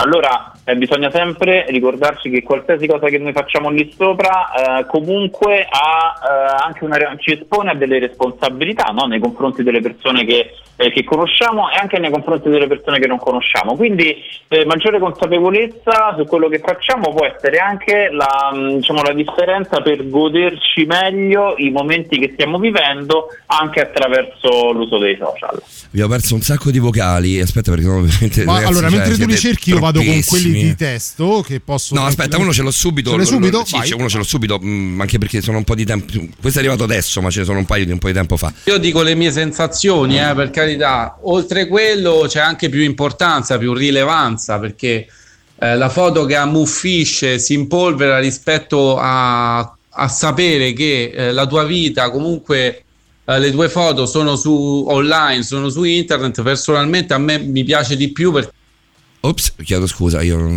non l'ho stato fatto tu o apposta. è No, stato credo che sia telefono? stato io. Aspetta levando la privacy, però della privacy a me non me ne frega un granché. Esatto, cioè, nel me. senso, è meglio essere, eh, ti, ti senti più vivo eh, condividendo su internet rispetto a metterlo in un album polveroso, capito? No, però ci può stare. Lo sai eh. che ci sta Ci di sta- brutto Ci sta di discorso. brutto, ragazzi. Cioè, se i, social, se i social hanno avuto il successo che, che- che di fatto hanno, è, è anche per questo. Prof, faccio uno scenario un pochino distopico. Ora mi perdoneranno gli amici che continuano a scriverci, fatelo ancora perché proporremo altre domande, altri Io ho quesiti. perso quei due vocali un po' a- lunghi, a- mi al dispiace da prof. morire, non, È- non li trovo è più. vero che siamo talmente immersi or- ormai in, un- in- in questo modo di vivere eh, eh, che se per caso ci fosse un bug, sai tipo il millennium bug, no Proust?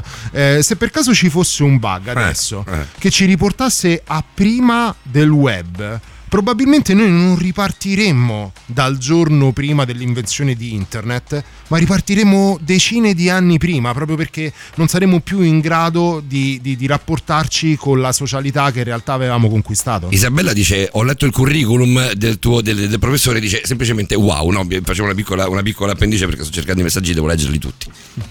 Vai, vai, prof, scusami. Allora, è interessante quello che dice Davide, probabilmente, probabilmente sì, non, non sapremmo veramente dove, dove metterci le mani. Io con, col lavoro che faccio, se, se mi tolgono internet, probabilmente mi metto sotto. Vabbè, pure noi, eh. Figurati. Allora, c'è una cosa interessante che sanno in pochi, un po' una curiosità che lancio. Eh, noi, noi pensiamo internet wifi, i social, ma eh, pochi sanno che eh, la maggior parte del traffico via internet che collega tutto quanto il mondo passa per dei cavi sottomarini Sì. che sono sotto l'oceano e che uniscono i continenti. Mi sono chiesto Quindi- centinaia di volte come avessero fatto a stendere poi questi cavi, effettivamente. Come, come li Eh, tengono la- poi bloccati, cioè qualcuno, cioè nel senso Spingitori di cavi. Spingitori di cavi su Radio Rock, a, Su a borderline. Channel. Ci chiede Silvietta, beh, come tante cose lo strumento è senz'altro utile, il problema è l'uso che se ne fa. Io per esempio mi sono accorta che quando c'è stata la quarantena ho usato molto di più il telefono e i social Eh. ed ora cerco di regolarmi un po' di più.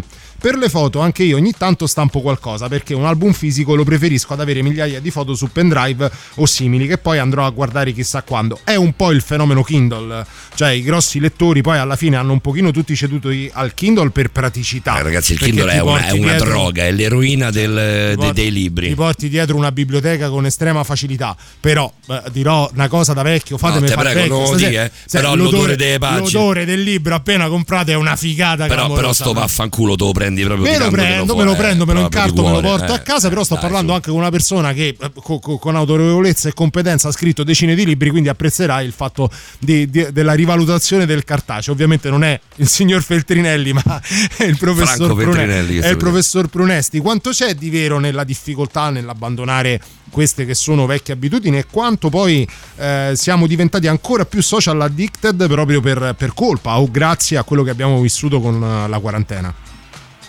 Eh, la quarantena ci ha insegnato tanto, eh. Eh, avevamo veramente tanto bisogno, visto che eravamo in isolamento sociale, di poter eh, comunicare con gli altri e la cosa più incredibile che ho notato è stato l'avvicinamento alle tecnologie, non tanto dei giovani che già insomma li, li utilizzavano, ma l'avvicinamento a questi strumenti da parte di persone che io non avrei mai immaginato potessero nel giro di pochi giorni cominciare a utilizzare Skype, Whatsapp, eh, persone anche di 50, 60, 70 anni che hanno iniziato a utilizzare questi strumenti, magari aiutati dai propri nipoti, per riuscire a comunicare. E questa è stata una cosa bellissima che ha permesso di fare il, il web e il digitale. Una cosa veramente che nella tragedia che è successa ci ha aiutato a- ad essere capaci di, di- di connettere, far connettere le persone che fino a quel momento eh, magari volevano utilizzare questi strumenti ma non avevano idea di come si potessero utilizzare. Mi piace, prof, perché vai a cercare sempre la parte positiva delle cose. Questa cosa mi, mi- mi piace da morire, perché io da un po' di tempo lo faccio proprio forzatamente verso me stesso.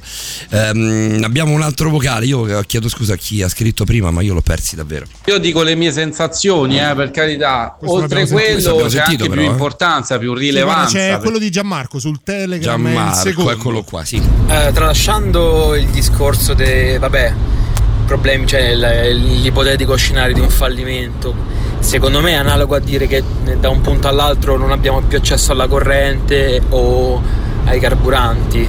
Nel senso, lo scenario è, è della stessa portata, gli stessi eh, servizi che utilizziamo, anche bancari o energetici, si basano su internet ehm, Certo, oggigiorno. sì, quindi è, un- è distopico nel senso di voler immaginare un mondo che sta indietro tecnologicamente parlando e quindi portandolo a, a livello di assurdità perché stai indietro sulla curva del progresso ed è come pensare che non c'è la corrente o il carburante. Perfetto, Eh, perfetto. la, vedo, la vedo esattamente, bravissimo esattamente Gianmarco. ciò, ciò- ciò che intendevo. 42 secondi ha riassunto. un momento di gloria o di vana gloria se volete per me eh, Selene ci scrive il profumo e la sensazione al tatto della carta è insuperabile mai letto qualcosa in digitale ti voglio bene Selene No, ma- che ma- mi hanno trattato come un mentecatto No, ma è vero, è vero che il profumo, la sensazione al tatto della carta è insuperabile. Selene, Davide, chi altro poi la pensi così? Anche io la penso così. Però se io parto per un viaggio di un mese, di due mesi, cosa che mi succede poi spesso, eh, portarmi dietro 10 libri è tosta, portarmi dietro il Kindle pesa 80 ma grammi. certo certo È certo tutto qui. Eh vabbè, il progresso, anche, il progresso è anche appannaggio di- di- della comodità, no? È per quello che poi è vincente. Se no si sceglierebbe sempre la tradizione, non fosse altro per un discorso di, di sicurezza personale, vero prof? Assolutamente sì, io utilizzo il Kindle e comunque questi lettori per eh, magari per accedere a dei contenuti che mi servono sul momento, ma se c'è magari un libro che mi interessa particolarmente preferisco prendermi la versione cartacea perché lo conservo e tra l'altro riesco pure a, mm, a leggere meglio. Non so perché eh, ma io eh, sul Kindle ho, ho difficoltà a memorizzare delle cose, quindi difficilmente riuscirei a studiarci sopra, mentre invece un bel libro che lo apri, c'ha una bella copertina, magari puoi pure spararti che sei figo a leggere qualche cosa di interessante, no? Perché Prof. una copertina. Accadrà, accadrà probabilmente quello che è accaduto ultimamente nel, nel campo della musica con la riscoperta del vinile, no? da qui a una decina d'anni, 15 anni, ritorneranno di moda i libri in- come tutte quelle cose vintage che poi vengono riscoperte, così è stato ne- ne- per il vinile nel mondo della musica, sarà probabilmente così anche per i libri nel mondo dell'editoria. Tornerà di moda pure tu allora Davide? Grazie prof, grazie. Prof, l'ultimo pezzo insieme, poi ci salutiamo e ti devo leggere un paio di messaggi, di cui uno clamoroso, quindi a tra poco.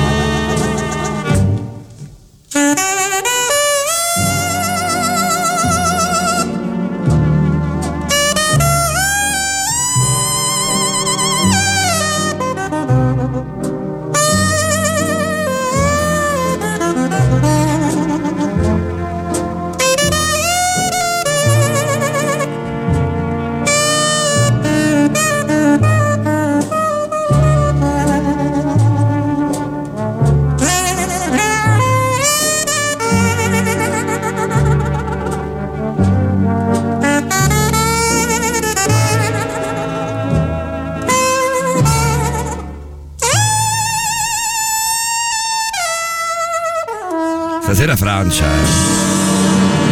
Pure un pochino ieri, Vabbè, lui è un fenomeno assoluto, si chiama Sidney Bechet. Bechet non credo si chiami ancora, credo si, fossi, sia chiamato Sidney Bechet. E questo era Petit Fleur ehm, jazz pieno a questo punto, anche dal vivo. Eh sì, eh sì, eh, ci sta divinamente quando sono quasi le due di, Una- di questo lunedì 21 settembre. Non è una carrellata, è un treno di messaggi. Cominciamo dall'ultimo arrivato. Ma hai letto un fumetto in versione virtuale? Resisto con il cartaceo perché per me non ha senso non poter sentire la carta tra le dita. Dice Godai. Sì, è Sì, vero, sì, Godai. oh, eh, ci devi stare, Io eh. che sono fissato con Diabolic, ho una collezione Diabolic versione Amazon Prime, in versione Kindle, Amazon Kindle. Diabolike. Diabolike, Diabolime, clamorosa, nel senso che li ho quasi tutti. È vero, è più, belli- è più bello vederli anche eh, no, sulle librerie, stesi sulle librerie, quello piace tantissimo. Eh, ho tantissimi libri a casa, però comunque quelli che, che- che leggo di più sono quelli, sono quelli non cartacei. Senti, lo congediamo il prof che io credo che abbiamo aperto veramente un meraviglioso vaso di Pandora, ci sono stati tantissimi Eh, però abbiamo troppe messaggi. cose da leggere Eh, ancora, eh, lo Continuano, eh, prof è un successone, eh? Ciao, scusate se intervengo, ma sento che c'è molta disinformazione su questo argomento. Questo è quello che dicevo prima a Silvietta, credo. Eh, questo problema non colpisce solo adolescenti e ragazzi giovani, soprattutto non solo, soprattutto maschi, ma anche molte femmine. Ma sembra che nessuno neanche se ne accorga, neanche chi eh, se ne accorga, neanche chi se ne occupa. Tenga conto di questo dato. Scusate, io neanche vedo, stasera non, ho voce non vedo. O forse semplicemente preferiscono ignorarlo. Un altro malinteso è che non nasce necessariamente dai social, cioè c'è chi lo è diventato anche e neanche usava i social. Sì, no, però questo l'abbiamo Sì, detto. questo l'abbiamo- probabilmente l'abbiamo detto, probabilmente, eh, non, non- non ha sentito, ci mancherebbe, oh, non è che dovete stare incollati per forza tutti, tutti e 180 minuti di borderline. L'abbiamo Dovreste farlo, secondo me. L'abbiamo detto all'inizio nel presentare il fenomeno degli kikomori, che in realtà non è una, co- è una cosa trasversale. Universo maschile, universo femminile riguarda una grossa generazione, neanche una generazione, una grossa fetta della popolazione, per lo più giovani e giovanissimi, però l'avevamo detto inizialmente. Poi tramite i messaggi e le considerazioni degli altri ascoltatori siamo andati un pochino più nel dettaglio, anche grazie all'apporto ovviamente de- del professore Alessandro Brunesti. Ancora 3899 106 600 non è sempre una scelta consapevole, ci possono essere dietro delle situazioni che letteralmente bloccano e paralizzano la persona nei confronti degli altri e del mondo esterno. Assolutamente sì. Lo leggo io perché sta su WhatsApp e Davide non lo può leggere, ecco lo dico perché eh, bisognerebbe cominciare a capire che questo fenomeno è molto più esteso di come viene percepito e circoscritto, sia per fascia di età che per genere, per motivazioni e anche nel modo di viverlo. Ripeto, non sempre ci si rifugia nei social, non sempre nasce da lì. Sono d'accordo su Sì, tutto. sì, sì, sì, sì, no, tutto, credo anch'io. Tu, prof? Anch'io, anch'io assolutamente sono d'accordo con, eh, con tanti degli interventi che ho sentito in trasmissione stasera. Sa- eh, prof, io direi, che, io direi che è andata bene così, direi che per questa sera è tutto, tanto ci risentiamo prossimamente, anche un pochino più comodi e più alleggeriti da quelle che sono le, le- le logiche, giuste misure restrittive purtroppo per il Covid. Eh, se ti va eh, sarà un piacere ospitarti anche qui in studio a Borderline eh, su Radio Rock. Ti saluto con eh, il messaggio di Isabella che un pochino fa da chiosa, anzi prima scrive Davide non si tocca, ci tengo a leggerlo perché È vero, è vero, è vero, ci è tengo a leggerlo per ovvi motivi e poi dice prof calcola che so le due di notte e ci state tenendo incollati alla radio evviva Pauletto e Davide e grazie a te grazie Giusta prof direi che, direi che non c'è modo migliore per salutarti Devite i soldi ad Isabella, eh, prof. Grazie Isabella, grazie a voi ragazzi, siete fantastici. Tutti. Ciao Brunesti, ci sentiamo tra un paio di settimane al più tardi. Ciao, Roba- ciao, io già ti, anticipo, già ti anticipo roba di dark, di dark web e di, e di fake news, eh? te lo dico già subito, quindi preparati, studia, fai. esatto studia prof Studia, che, che ce n'hai bisogno. sognavo di dirlo da 40 anni cavolo ciao Alessandro Ciao ragazzi, buona radio, buona serata. Grazie, grazie a te. Fighissimo Alessandro Brunesti, un esordione clamoroso, ma una cosa proprio incredibile. Io mi, mi dispiace, siamo riuscito a perdermi dei messaggi. Eh, quest'ultimo che ho letto in realtà me lo sono fatto rimandare perché l'avevo, l'avevo perso. Effettivamente. Eh, c'è Francesco Di Falti, tra poco c'è prima però la novità. eh. Vediamo un po' cosa ci è La novità delle due. No, vabbè, non ci posso Musica credere. nuova, solo no, non rock. ci posso credere. È proprio lei. No, però sto pezzo è diventato vecchio. Io adesso lo dico a Valerio Cesari. Hai rotto il cazzo, Cesari, con questa storia della novità perché questa va tolta. Sono gli strazzo con Robbie Williams. Non ce la faccio più neanche, a, neanche a enunciarla. Strange Days. Brand new music. New music. La musica nuova a Radio Rock.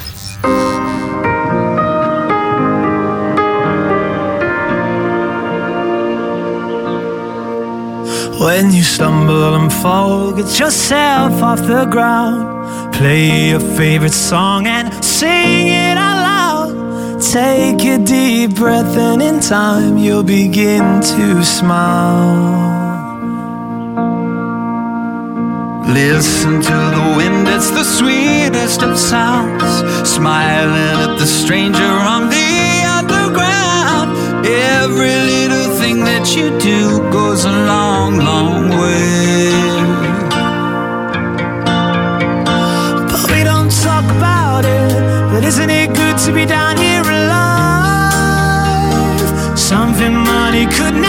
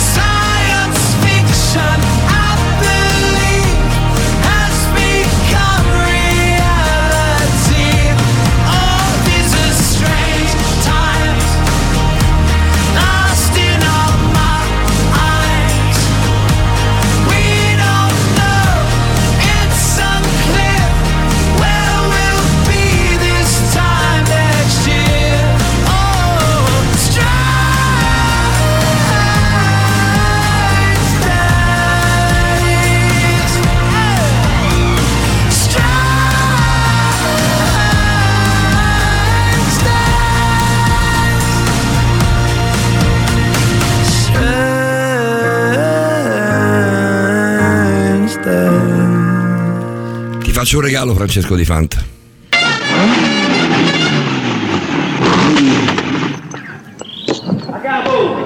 Ci avrei da fare la guardata uno. Di che si tratta? Ma che è un incidente? Sì, è un incidente è un traumatologico, sta a seconda a destra. No, non è un incidente, come posso dire? Sta a mano del suo, si piega tutto mettendosi come la mano qua, no? Io dico che potrebbe essere una crisi nervosa. Per me non è una crisi di nervoso. Eh. Chiaro, che cazzo c'entrano i nervi? Potrebbe essere tutto o niente. visita. Tocca farlo visitare, portarlo all'osservazione e chiamare il dottore. A proposito, ma c'è sta il dottore? Ci sta, ci sta. C'è sta il dottorino. So cazzi su. E saranno cazzi nostri, caro Francesco Di Fant. Maledetto, come stai Di Fant?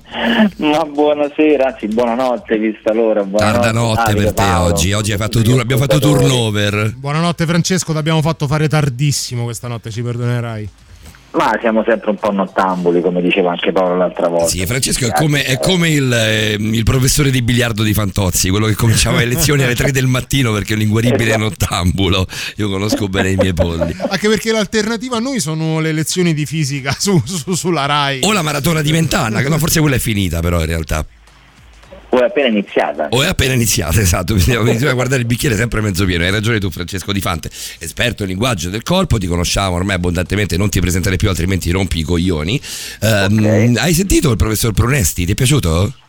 L'ho sentito molto molto interessante perché anch'io sto approfondendo un po' tutto il discorso della comunicazione web per quello che riguarda anche il mio discorso, quindi il linguaggio del corpo che sta cambiando attraverso la comunicazione digitale. Partiamo da un messaggio, partiamo dal messaggio di quel ragazzo che abbiamo ascoltato che non da tanto, di chi appunto utilizzava il web, o meglio i social, meglio Facebook nello specifico, come album fotografico.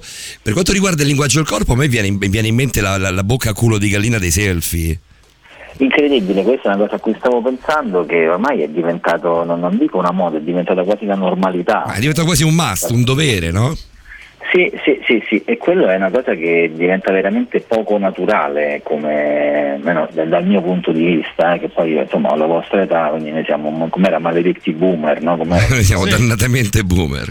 In realtà tecnicamente no, perché leggevo che si definiscono boomer coloro che sono nati tra il 60 e il 65, se non erro. Eh, esatto, infatti noi siamo un'altra, un'altra generazione. Noi siamo ragazzini. Cioè, siamo, siamo più giovani dei boomer, stiamo dicendo questo? Eh, no, noi siamo una generazione per leggevo un articolo proprio per venire incontro al professore eh, fantastico comunque veramente mi ha Ah, veramente fantastico, Pronesti. 100 al 100%. E noi siamo la nostra generazione, quindi diciamo 40 anni, ecco, chi, chi più chi meno, la generazione che ha vissuto il mondo prima dell'avvento di certe tecnologie e che è sopravvissuta adesso, in pratica. quindi noi, noi- noi siamo veramente dei sopravvissuti in questo senso, perché abbiamo visto le cabine della FIP con la scheda telefonica e togliere i palloni sotto le marmitte e siamo È vero, Io bravissimo. ora- Grande citazione mi fai qui, eh? Eh, è vero, è vero, è vero. Adesso la mettiamo, E vi- vita. E, e vi lancio anche una provocazione per il futuro, quello che diceva che il virtuale ormai è reale a livello di relazioni, infatti l'interessante è che Kimori se gli levi come punizione internet non comunica più, quella è una cosa che mi ha colpito molto, no? Mm, Cioè, è quasi un, un autogol, un danno in più che gli si fa, giustamente, se, se è Sì, lo chiudi ancora di più. Lo chiudi ancora di più. Certo. Però Eh, magari se lo chiudi, Francesco, se lo chiudi invece che per un giorno, se stacchi internet, la spina di internet, invece che per un giorno, per un mese, e anche l'Ichimori deve uscire da casa, deve comunicare perché ha comunque un'età compresa tra Certo, questi e quegli certo. anni. Però da un lato gli levi l'unica fonte di sostentamento sociale che aveva. Gli insegni anche a bestemmiare, secondo me, eh? È delicata. Francesco, una domanda che mi viene dalle, dalle tue parole, no? L'i- L'ikikomori nella società, se togli il discorso dell'avere il, eh, lo smartphone come se fosse proprio un'estensione del proprio corpo, eh, c'è qualcosa che, che ti può aiutare a riconoscerlo proprio nel, nel vivere comune, eh? anche semplicemente nel, che ne so, nel frequentare un bar eh, o una situazione sociale rea- eh, per davvero, passami il termine. Interessante, Cioè, ti- ci piace questa, questa alzata e ti schiaccia la palla con molto piacere. Non so se a Davide Eh, piacerà questa cosa. una, una, una sola. Come l'amico, l'amico delle consonanti Do- romana. Dovrebbe consolarmi il fatto di trattenerne ancora una, quindi bene. Ah, effettivamente è una bella domanda, anche perché di Kikomori magari posso dire di conoscerne anche qualcuno, e- o, o chi potenzialmente può, può esserlo diventarlo. Chiedo- ti fermo un secondo, ti metto in pausa soltanto un attimo. Ma chi è Kikomori? Ti dice ciao, ovviamente lo conosci tu, lo conosci sul web perché fuori non esce per, per- per- per ovvi motivi, per i motivi di cui sopra. Sì. Ma ti dice ciao Francesco Di Fanti, io sono Paolo e sono Niki Komori? No, no, non te lo dice, di, solito ecco, non, non lo vedi alla pizza con gli amici o alla birra, Eh, no, ma questo l'abbiamo detto, online, lo vedi nel, lo trovi nel party online, nella chat online. È che lo trovi sempre lì. Cioè, se tu trovi, che ne so, Paolo, Paolo 23 che non sono ovviamente io, per un discorso proprio di, di- di- di- età e di centimetri, eh, se tu trovi Paolo 23 sempre sulla stessa chat, sempre ogni volta che ti colleghi, probabilmente Paolo 23 è un Ikikomori. Molto probabilmente, Mm, certo, ok. certo. O anche appunto facendogli delle domande o provando a spronarlo a uscire fuori di casa non, non lo fa, ma soprattutto quando comunque tutti quanti usciamo, bene o male siamo costretti bene o male ad uscire, e, mh, lo si riconosce anche perché spesso non ti guarda in volto, manca il contatto visivo, perché Però- ha una difficoltà nelle relazioni nel mondo tridimensionale, reale. Di fante e di fante, ragazzi. eh. Eh, e anche le spalle, per esempio, molto spesso, spesso si vedono le spalle che sono incurvate. È ricurvo, sì, lo- non so perché Sì, lo immagino così.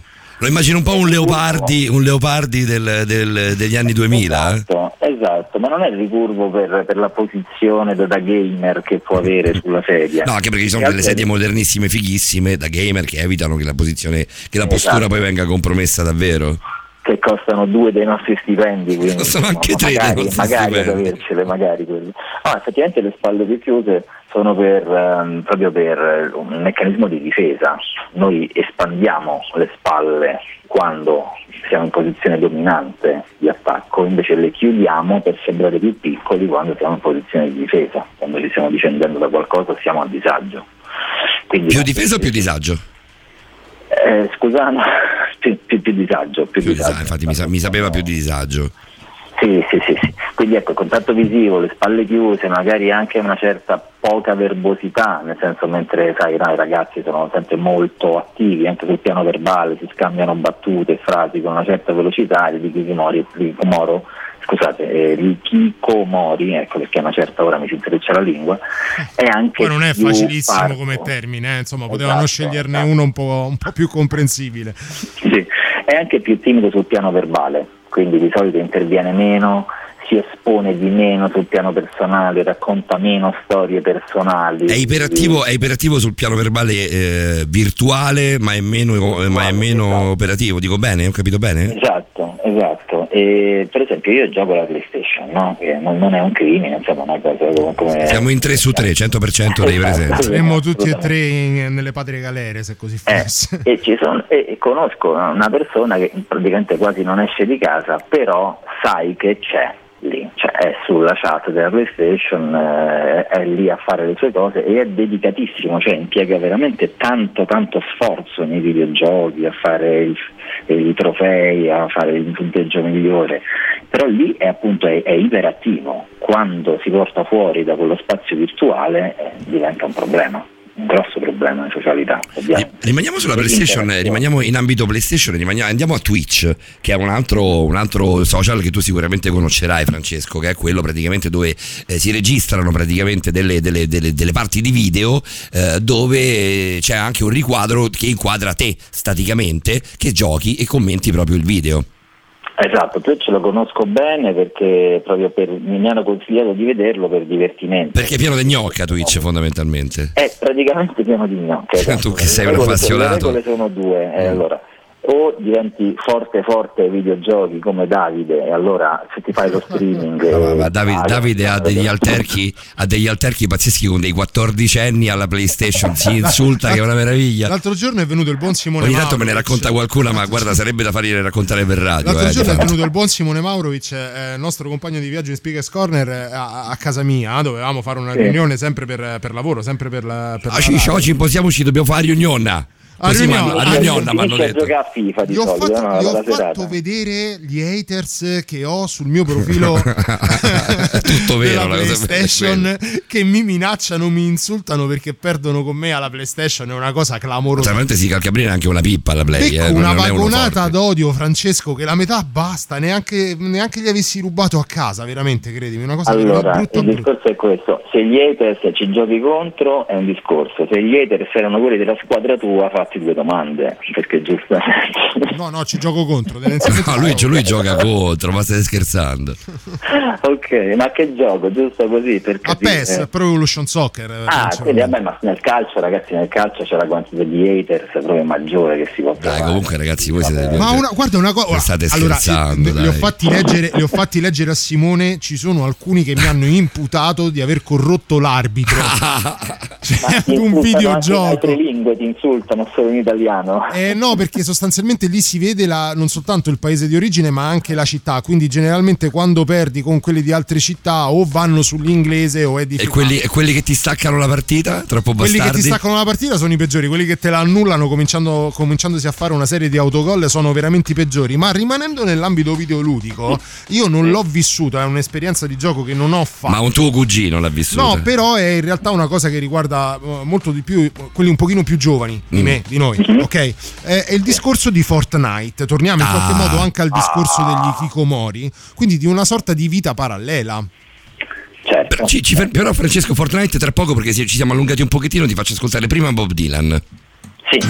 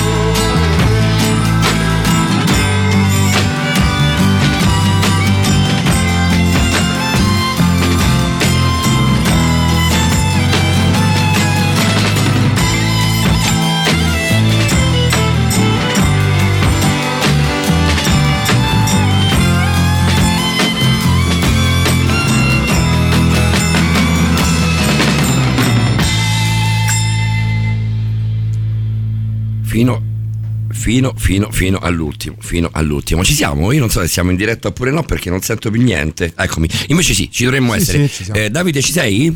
Eh, Sì. Francesco, io ci No, sono. tu Davide ci Francesco sei c'è. in Sì, certo, assolutamente. Non ho finito, non ho finito l'appello. Proprio? Sì, io ci sei? sono, Ma io ci non sento sono, più ci niente. Va bene così. Va bene così. Francesco, ci sei? Ci sono, ci sono. Voi ci siete? Non, non- non so, cioè, eh, ci deve essere qualche problema per, eh, eh, per Paolo, però io ci sono, ti sento benissimo Francesco. Parlavamo di Fortnite perché in qualche modo mi, mi ha incuriosito, ma è un qualcosa che mi rimane veramente eh, lontano sia di gusto che forse anche di generazione. Però per quello che io so, in poche parole trasportiamo in una vita virtuale noi stessi. Mm, no, nel senso è un battle royale, la particolarità è quella. Il tipo di gioco è un gioco che ha una marea di giocatori da 60, 100, dipende dal tipo di, di gioco, però quella modalità di gioco è molto frenetica. In realtà ti, ti ti- ti- personalizzi il personaggio un po' ecco, con, con le, fasi, le skin, i colori e altro. Però non è quel concetto del um, second life, ti ricordi invece quello che era Come no? Vero che non prese poi così tanto Second Life. Eh, quello era interessante perché lì avevi veramente il tuo avatar, ti compravi la, la tua casa. In realtà non è così, eh, non è da, da parlare così. All'imperfetto c'è ancora Second Life, soltanto che a pagamento. Sì. Ah, eh, eh, penso che quello sia il futuro. Il futuro, io sono un grande appassionato di Black Mirror come voi, immagino. Come noi, assolutamente. Eh beh, è una grande cosa. E che il futuro sarà virtuale. Ma che Bandersnatch, eh, Francesco? Beh, è divertentissimo, divertentissimo. Ho provato i vari finali e mi sono divertito tantissimo. Forse il futuro sarà. Però, però la storia non è un granché quella lì. Quella lì non è un granché la storia, è figo perché puoi scegliere le varie opzioni. Sì, no, no, è bello il meccanismo. Come, come, Cioè, il meccanismo, perché, perché come filo narrativo non è niente di che rispetto agli altri Black Mirror. Gli altri erano più belli come sceneggiatura, effettivamente. Ma una sceneggiatura, guarda, è molto più difficile da fare una sceneggiatura bivi, secondo me, eh? anche proprio qualitativamente. Probabilmente sì. Un- un- è certo perché dare la stessa qualità a tutti i rami della narrazione implica uno sforzo incredibile, piuttosto che Sì, no, ecco, naturalmente. diciamo che poi forse l'incrocio narrativo diventava un pochino prevedibile, quindi anche la... Sì, lo devi semplificare, certo. Ti leggo un paio di messaggi, Fra. è quello, eh? Ti leggo un paio di anche messaggi. quello come comunicazione, come narrazione, nella scelta, dare molta più interazione alla persona, eh, ci ci dovremmo abituare, oggi ci sembra strano. Ma... Ci fu Ai, anche... ai nostri tempi c'era il libro game. C'era il libro game, sì, non è Sì, nient'altro che la certo, trasposizione... Io, io, io ho qui davanti a me in questo momento nella mia libreria. Tu sei una delle cose più nerd che io abbia mai visto, soprattutto la tua stanza lo è. Ragazzi, i libri game mi hanno fatto venire la passione della lettura. Io fino alla scoperta dei libri game leggevo perché me lo dava la scuola. Cioè, Perché il libro era- game li divora, è vero. È E vero il, il libro game mi ha fatto divorare È i libri verissimo. per la prima volta soltanto per la passione di farlo. Le- le- ci fu anche un esperimento con Bear Grylls eh, a livello di inte- interattivo, cioè all'interno Quello che dorme nelle pecore. eh? Sì, esattamente, dovevi in qualche modo fargliela- fa- fa- fa- farlo sopravvivere ad una giornata tra giungla, savana, Ma io l'avrei foresta fatto morire e- male. e Bear Grylls. facendo Gli avrei fatto mangiare Netflix. meduse tutto il giorno. C'è ancora su Netflix, è, è abbastanza semplice, per- ovviamente non lo vedrai mai morire, però, eh, però puoi fallire diciamo, nella, eh, nel- nella missione di, di- di fargli superare eh, la notte, però l'hanno fatto anche interattivo su un documentario. La cosa più bella di Grylls è che è molto bello lui. Sì, vabbè, lui è un Sì, figo. E mangia le meduse. Ma che be- tu- che tu- cazzo tu- di bella che musica state mandando stasera? Me, Eh. me l'ha raccontato uno chef l'altra sera. Cosa Francesco, Eh, scusa, ci siamo la- sovrapposti la- perché ti stavo leggendo un messaggio, ma mi sa che non ci sentiamo molto bene. Eh, cos'è che ti, aveva- ti ha proposto lo chef? No, mi aveva detto di aver assaggiato la medusa da un altro chef, quindi eh, Ah. Ma non è vero, eh, dai. giuro, giuro, giuro, una- le meduse sono commestibili. E si mangiano col cucchiaino, immagino. Ora non te lo so dire, mi aveva solo raccontato per fortuna, io non la mangerei, però... eh, Non la mangeresti? Perché non la mangeresti? No, mi fa un po' impressione, sinceramente, un po' la consistenza, mi ha detto che è un po' cart- eh, cartilaginosa anche la consistenza. Io la vedo come una, una gelatina, come una, una cosa Sì, tipo un dessert. Però, però c'è, c'è cartilagine, quello non, non lo Mm, No, cartilagine non piace anche a me. ma tornando, tornando a virtuale, scusate, a bomba, il futuro sarà quello, ragazzi, il futuro della comunicazione, il futuro della relazione sarà la realtà virtuale estrema. Sei d'accordo che meno di 10-15 anni?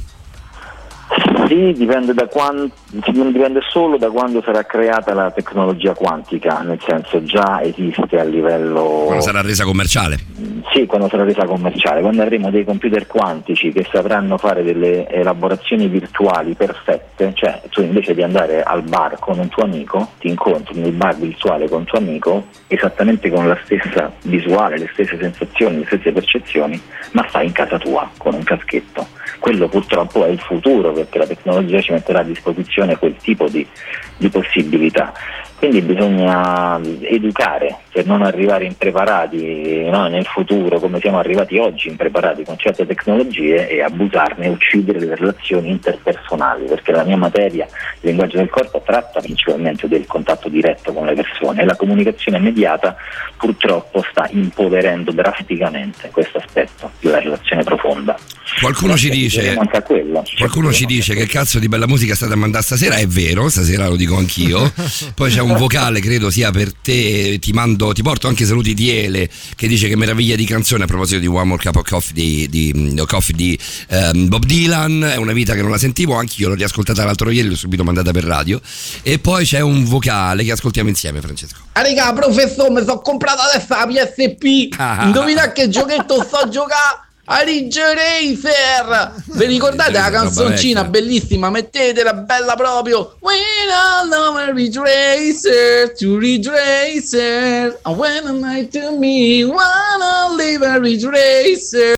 Fomentato come pochi, è uno, è uno di noi lui, eh, E sicuramente. poi ci, chiedeva- ci chiedevamo in qualche modo la, la gente magari tra un pochino va a dormire, la dobbiamo accompagnare a quella che è la prima notte, prima dell'avvio di una settimana di lavoro, poi ti arrivano sti messaggi e capisci che è un mondo che, di che probabilmente lui domani non lavora. meravigliosi. un mondo di folli meravigliosi. Senti, a livello di linguaggio del corpo, qual è l'atteggiamento, tolta la bocca a culo di gallina di cui abbiamo parlato già, qual è l'atteggiamento più comune, facendo anche una distinzione tra maschietti e femminucce? Cioè, cosa fanno di più i maschietti nelle foto che postano poi sui vari Instagram, sui vari eh, social, quelli che vuoi? Mettiamoci anche quelli per fare all'amore, anche Tinder. E qual è quello che, che usano di più le femminucce?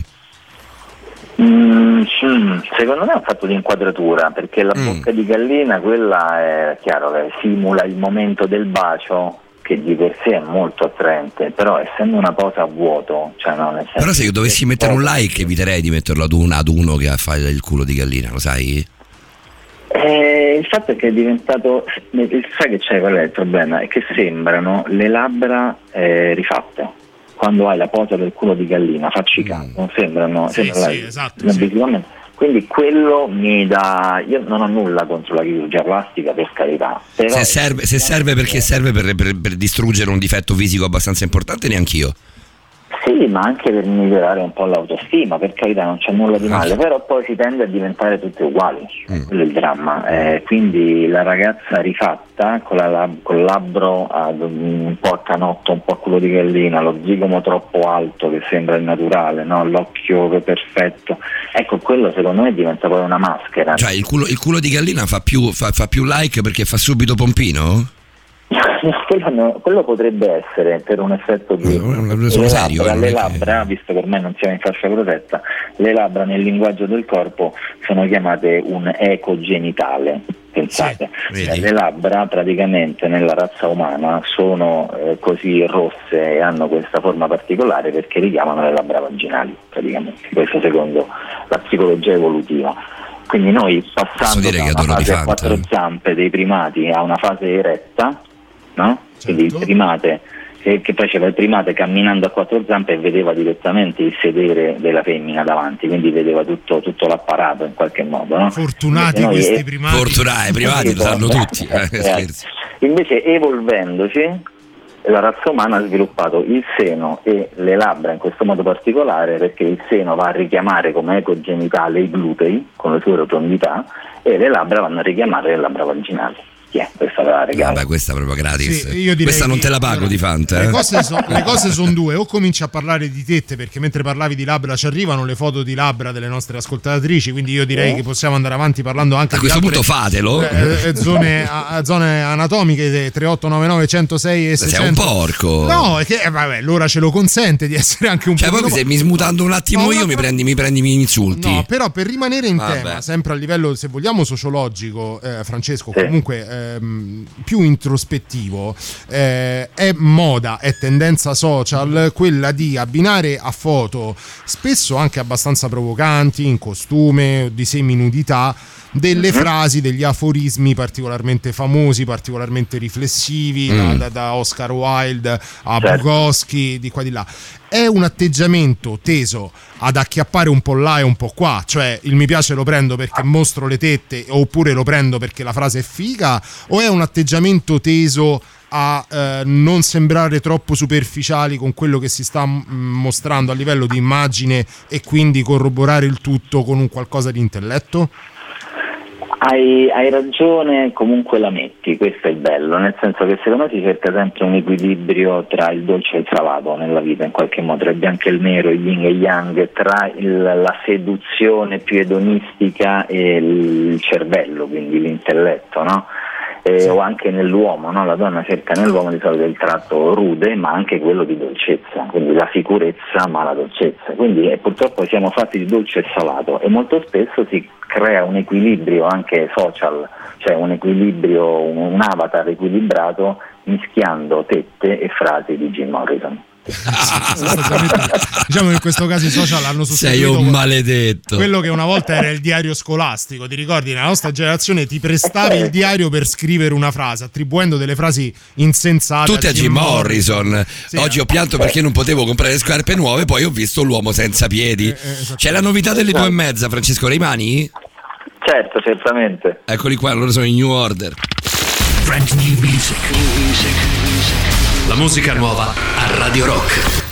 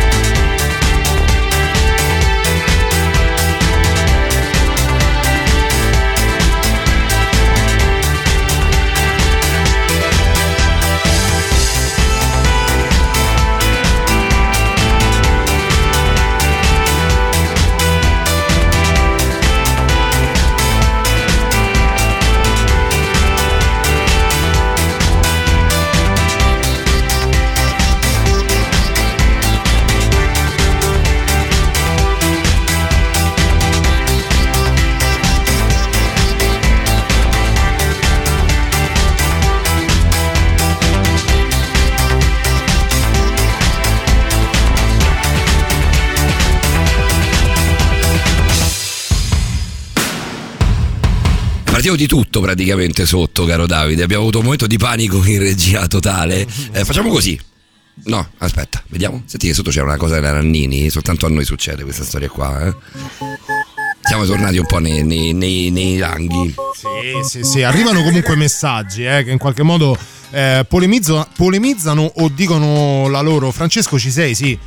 Sì, sì, sì. Eh, su quello che era il discorso. stato un attimo- un attimo di terrore vero, eh, Su Francesco. quello che era il discorso del, ehm, eh, del- dell'aforisma di turno eh, che accompagna la foto più o meno eh, di, di nudità.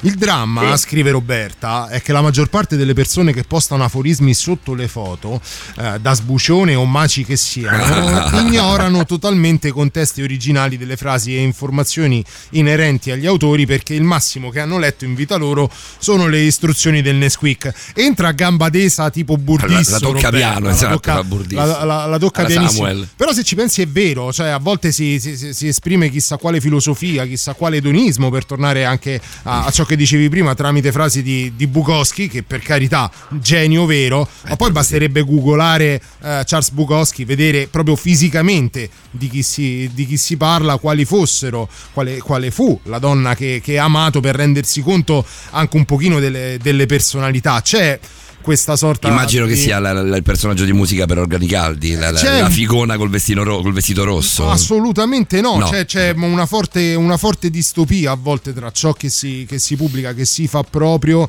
rispetto al contesto originale da cui è stato partorito.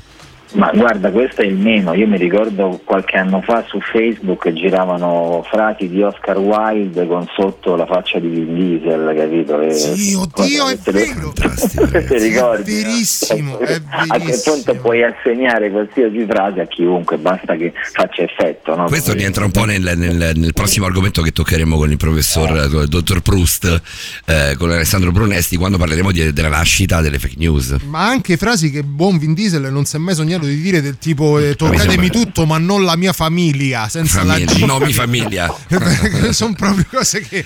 Vabbè. 3899 106 e 600, sentiamo un po' chi c'è. Cioè, ma io vedo mio cugino che gioca a Fortnite, dico, Eh. ma è possibile un gioco del genere con una grafica così? stupido, Ma è secondo me. assurdo, è inverosimile, dai. Cioè, io giocavo a giochi come Dino Crisis, Resident Evil 2, Resident Evil 2, eh, clamoroso. Parasite, eh, Parasite. eh, Final Fantasy, con una, grava- una grafica che tutt'oggi spaventa se la vedete. Ma è come avere una Ferrari testa rossa e andare a 100 km orari, tipo 80, tipo giocare a Fortnite, una cosa del genere. Cioè, ma non è possibile, dai.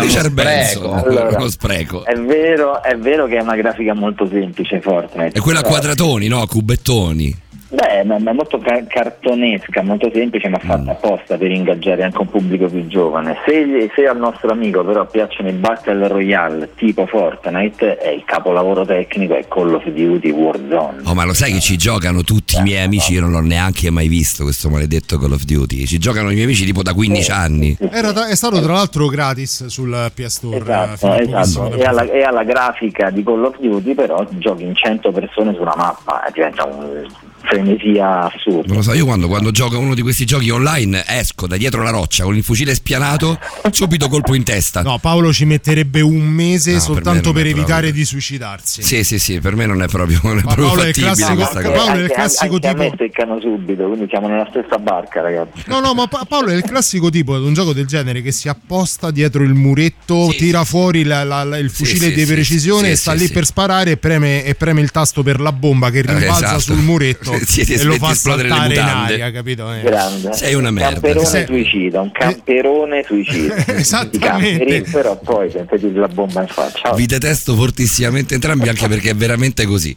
Visto, sfruttiamo anche i numerosi link che ci ha dato il professor Prunesti prima, prima in collegamento. Quali sono le cose che rapiscono fortemente la tua attenzione nelle dinamiche sociali nei social? Perdona il voluto gioco di parole. Ma io mh, sono molto colpito dalla potenza delle stories, che effettivamente, come anche diceva prima, ormai tutto viaggia sulle stories di Instagram. Me lo- Mi spiegate con quattro parole cos'è una storia? Se ci hanno provato tutti, considera. Story Se ci riesci tu ti do una coppa. Una, una una sequenza di foto che metti una dietro l'altra e che dura 24 ore, poi sparisce. Mhm. no? Quindi Sì, sì. quello è la, la- la- la velocità anche con cui tu puoi pubblicare una foto e sai che dopo 24 ore sparirà e crea una catena di foto e questa è una storia. Questa è una Poi storia, anche una, al- una cagata fondamentalmente. Concordi col professore che fondamentalmente la dipendenza dal fenomeno stories è legata sostanzialmente al fatto di poter visualizzare chi l'ha vista? Sì, anche quello è in- è- crea una rete, crea effettivamente una rete perché se io so che tu mi visualizzi la storia, io poi vado a visualizzare la tua, un po' come forma di scambio, ma anche di interesse reciproco, molto sincero. eh. Sì, ci sta, ci sta. Sì, sì, sì, quindi diventa una, una rete di scambio e molto spesso mi sono trovato anch'io negli ultimi tempi a incontrare persone e dire ah ho visto che hai fatto questa storia dalla tua stories. Quindi se non vai a vedere la stories ti, ti perdi anche. Per me è, vera- è veramente ti fantascienza. perdi, ti perdi un pezzo di informazione della vita dei tuoi amici. E i giovani, leggevo in un articolo molto interessante, ora non mi ricordo, su, su una testata straniera, eh, che diceva che i, i giovani che hanno sui 20 anni conoscono il mondo reale attraverso gli schermi, cioè attraverso il mondo virtuale hanno eh, la percezione del mondo reale. Se gli levi il mezzo del- del- dello schermo e devono alzare la testa e guardarsi intorno, perdono punti di riferimento. È probabilmente il grosso, abituati. E questa è l'alienazione di cui è il parlavamo. grosso inganno Eh. di cui è vittima l'Ikikomori, no? Se vogliamo. Ci chiede Dani: eh, Ciao ragazzi, vado a Ninna. Domani sveglia alle 7. Grazie perché praticamente ti farai tre ore di sonno per, per sentire noi. Però in una di queste sere vorrei chiedervi perché negli ultimi anni è scoppiata l'eccesso della mania dei tatuaggi. Li hanno anche i bambini di 15 anni. Pare Vero. eccessivo. Grazie sempre per la compagnia. Ciao Dani, buonanotte. Speriamo che sei ancora collegata così ti, ti ascolti anche la risposta. mancano 16 minuti, Dani, rimani a questo punto. Sì, a questo punto rimani. Hai dai. fatto 30, fai le 3. Beh, effettivamente diciamo adesso il tatuaggio ha perso la funzione originaria all'inizio della nostra... Cioè di indicare i galeotti? No, no, no, prima ancora i tatuaggi, se pensiamo veramente alla preistoria, indicavano semplicemente l'appartenenza a una tribù o il eh, ruolo dentro una tribù. Quindi o, in- o parlano di due parole chiave, i tatuaggi storicamente hanno due parole chiave, appartenenza e classificazione, cioè una tua caratteristica. Quindi se, se hai i segni blu o i segni rossi sei di due tribù diverse, no? Ma non solo, se hai un disegno blu vuol dire che sei uno sciamano della squadra dei blu, se c'hai un altro disegno blu sei un guerriero, no? Quindi dipende, fun- funzionavano in questi due modi, appartieni a un clan e qual è il tuo ruolo.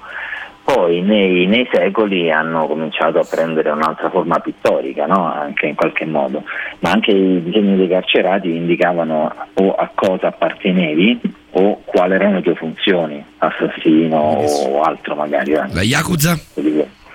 La Yakuza funziona su quei, sia su, mh, su quei canoni di appartenenza e di ruolo, anche su fattori estetici. Vedere una persona che ha un dragone di, di un metro sulla schiena ti incute anche timore, quindi anche il gioco dei, dei colori, dell'aggressività, quindi gioca anche su quello il tatuaggio, no? in qualche modo. Pensiamo ai Maori che hanno un tatuaggio tribale che è aggressivo, comunque, che comunica, no? in qualche, bello Stavo da vedere. pensando proprio a loro. Adesso sì. chi, chi trattiene queste, questa- queste forti caratteristiche identificative del, del centro sociale o della, de- della regione, a volte anche da cui provengono, soprattutto in quelle zone che comunque hanno u- una mescolanza, una miscellanea di, di varie etnie, eh, sono quelle che ancora, che ancora oggi mantengono questa, questa forte identificazione all'interno de- de- del tatuaggio. Ad esempio, appunto, l'hai citato tu, i Maori, ma mi viene in mente eh, Nikolai Lilin che eh, ha scritto, è diventato famoso per Educazione siberiana, il libro da cui poi è stato tratto anche il film con John Malkovich. Eh, ma lui nel libro ne parla molto dei tatuaggi, anche perché lui nasce tatuatore all'interno della, della comunità siberiana, ma poi ha fatto un libro inciso nella pelle che parla proprio della, eh, della tradizione dei tatuaggi per quella che è la comunità siberiana, che tra l'altro nel caso specifico era una comunità di epurati della vecchia Unione Sovietica, in qualche modo avversi a quello che era il regime politico, venivano mandati appunto in Siberia dove andavano a, a- a- a confrontarsi, a volte fisicamente, sempre ideologicamente, con comunità cecene, comunità ucraine, comunità rumene, eh, nascevano delle vere e, e proprie faide e la comunicazione non verbale espressa da ciò che era inciso, che è inciso sulla pelle di queste persone, era in realtà una sorta di curriculum vitae che praticamente si portavano dietro e che li identificava più di un nome e di un cognome. Verissimo, è quello che dice te, identificazione, anche perché il tatuaggio è un segno indelebile sul corpo, quindi oggi è diventata un- una moda. Beh, io, io più che moda adoro. totalmente il significato che aveva un tempo, quindi chiunque si fa il tatuaggio perché è bello. In realtà io, io sono appassionato dei tatuaggi e adoro tatuarmi perché mi sembra di ricordare la storia della mia vita fondamentalmente. Stai parlando con due tatuati, eh, Francesco, per cui... Anche Davide ha No, preso, no, ha preso no. questo, questo Io- via di, tatuato, di tatuato. Eh. Eh, anche se non tatuato. No, ogge- oggettivamente ci sono anche delle funzioni di ricordo, però anche quello è un ricordo che porti con te, quindi è una cosa che, vuo- che- che comunque ti appartiene, che rimane con te tutta la vita, quindi ha un, gra- ha un senso tatuarsi una data o che ne so, il Colosseo perché sei di Roma o la, la Torre Eiffel perché con la tua ragazza lì, c'ha senso secondo me, ha molto senso. Poi c'è tutto un lato di tatuaggi che si fanno solo perché va di moda, perché nei video ci sono sempre più trapper tatuati, quindi il ragazzino si tatua, ma non è che c'ha un'esperienza da tatuarsi sulla pelle. Il tatuaggetto, come diceva Elio nella, nella Esatto. follia della donna. Mi porta è diventato anche un fattore puramente estetico, al di là del ricordo, dell'appartenenza, dell'identificazione. Io stacco perché sennò le sei mi alzo col quasi, dice Isabella, vi voglio bene. Mm. Buonanotte Isabella. Silvietta ci scrive un messaggio carinissimo. Mi è Vero. caduto il telefono sul naso, ma non vi mollo. Vi seguo fino alla fine.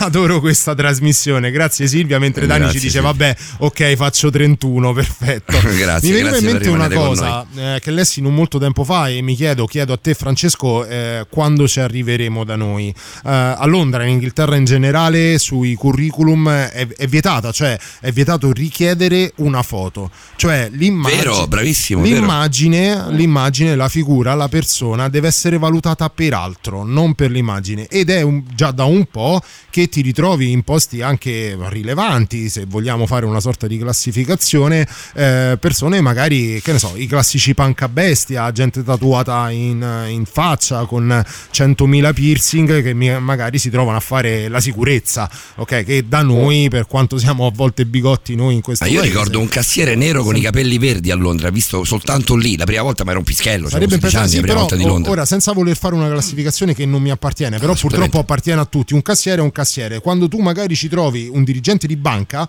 con i dreadlock o con la cresta Perché verde. evidentemente è una persona molto valida che non ha mandato la sua foto nel curriculum. Esatto, quando ci arriveremo, quando ci arriveremo noi a sdoganarci da questo vincolo legato all'immagine?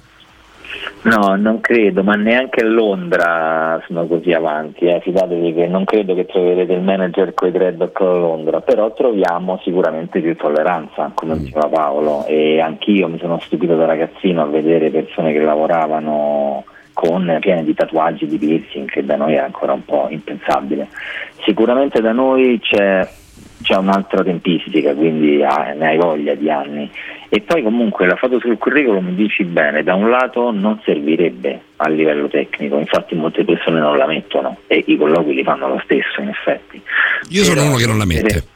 Però mettere la foto sul curriculum dà anche personalizza di più. Cioè il nostro cervello quando visualizza l'immagine di, un- di una, di una persona in qualche modo crea una sorta di, di legame, non dico di empatia addirittura, però crea una connessione, crea una, anche una sorta di immaginazione, vede quella persona che fa le cose scritte nel curriculum. Se non metti la foto, leggi solo la parte testuale, levi meno immaginazione a chi legge il curriculum associandola a una foto. Ascoltiamo, ascoltiamo No, l'ultimo sì, pezzo della, della serata, Francesco. Rimani con noi, ovviamente sì, abbiamo finito praticamente. the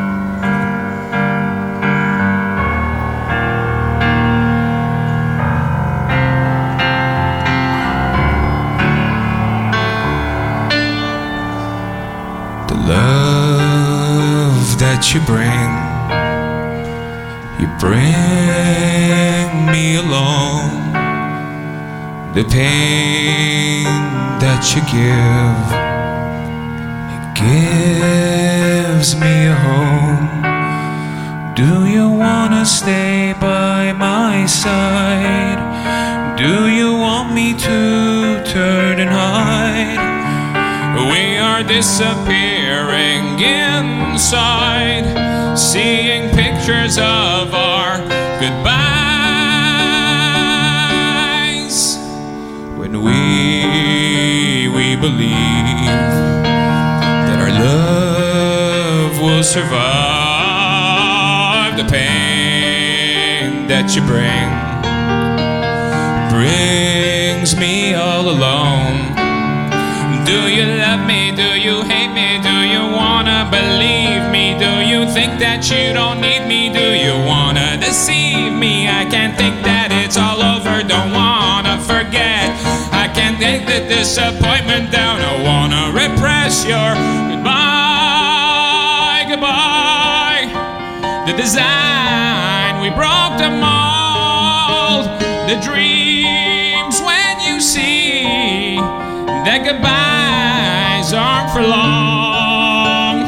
Please follow me to the borders of destiny.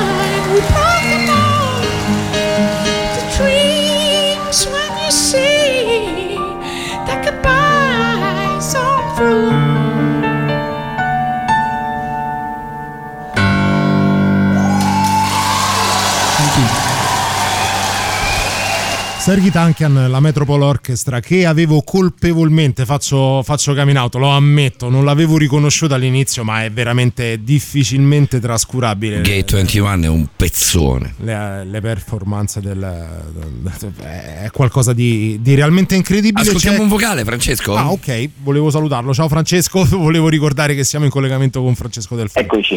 Francesco Di Fante, che fai? Mi sbagli il cognome all'ultimo? Di Oh, Fante, oh, Di Fante. scusami, scusami. Ogni tanto, ogni tanto me lo sbaglia il cognome. Perdonami. Eh, già un paio di no, volte. non è vero. No, non è Davide, vero. Non è vero, sono la prima volta? Sì, la prima volta perché. Peccato, volevo mettere una nota a Davide, non ci sono riuscito. Allora posso dire la verità, posso dire la verità, da romanista, mo la dico, la- tanto al momento verità, da no, romanista. dove vai a parare, maledetto. No, sono rimasto sconvolto dal fatto che ho appena saputo che nel Genoa ha segnato Zappacosta. Che Zappa- ha fatto un gol incredibile. Ce l'avevamo fatto- noi, ce l'avevamo un- noi fino ad ora. Un, un tocco sotto, quadrato L1, incredibile. Abbiamo deciso di non tenerlo, di dar via lui e Florenzi per tenerci Bruno Perez e Kasdorp. Bruno, eh, Flo- Florenzi sta facendo benissimo al Paris Saint Germain, non proprio il, il CDQ Torre Maura. E Zappacosta arriva al Genoa, prima presenza, primo gol. E quindi tu capisci che da romanista ho questo difetto, sono rimasto. Questo è l'anno buono, si Questo è l'anno buono. Sì, sì. È l'anno buono. A me si è preso a casa l'infernetto. Sì, sì. Bruno Perez, ecco, Bruno Ceres l'anno buono. Bruno Ceres 3899 106 600 l'ultimo credo vocale della serata Eh, Io vorrei fare due fondamentali domande. La prima è quando è che il virtuale veramente comincerà a ingranare? Cioè, per un me botto. Non sarà la PlayStation, però, questo è un mio pensiero, non sarà la PlayStation, non sarà la Sony a darci questa svolta nel mm, virtuale, non lo nel so. gioco virtuale, come si vede nei film di fantascienza, perché è come se siamo ancora nell'Atari, capito? Proprio all'inizio. Secondo, perché il 3D non è andato? Perché i televisori 3D, cioè mm, il gioco anche bellissimo giocare tridimensionale, perché mm, si è perso questa, questa tecnologia? pensa che proprio Sony non li fa più i 3D non puoi più comprare un televisore 3D di Sony ma neanche di Samsung credo Eh, ma dici comunque c'è il televisore in cui ti metti gli occhiali e guardi il 3D sì, sì. Sony ha proprio scelto di eh, lanciarlo sul mercato e di toglierlo dal mercato Non, non lo sapevo, non lo Mm, sapevo. sì, sì, sì, mai cosa di un paio d'anni Non la sapevo questa notizia. Invece per rispondere all'amico, ecco, il virtuale spinto, diciamo, avverrà con la tecnologia quantica. Quindi è collegato alla potenza di calcolo degli laboratori. Però vi devo, questa cosa ti devo smentire, eh, di Fant, perché è vero che col quantico, beh, ovviamente col quantico sarà proprio un'altra storia. eh, la Oculus e la HTC hanno fatto il Vive e l'Oculus Rift, eh, che sono due macchinari pazzeschi, costano 700 euro eh, l'Oculus Rift e quasi 1000 il- l'HTC Vive eh, o Vive, eh, non, hanno, non hanno paragone con il PlayStation VR, che è un giocattolo. No, assolutamente. Hanno un problema provato- soltanto che sono cablati.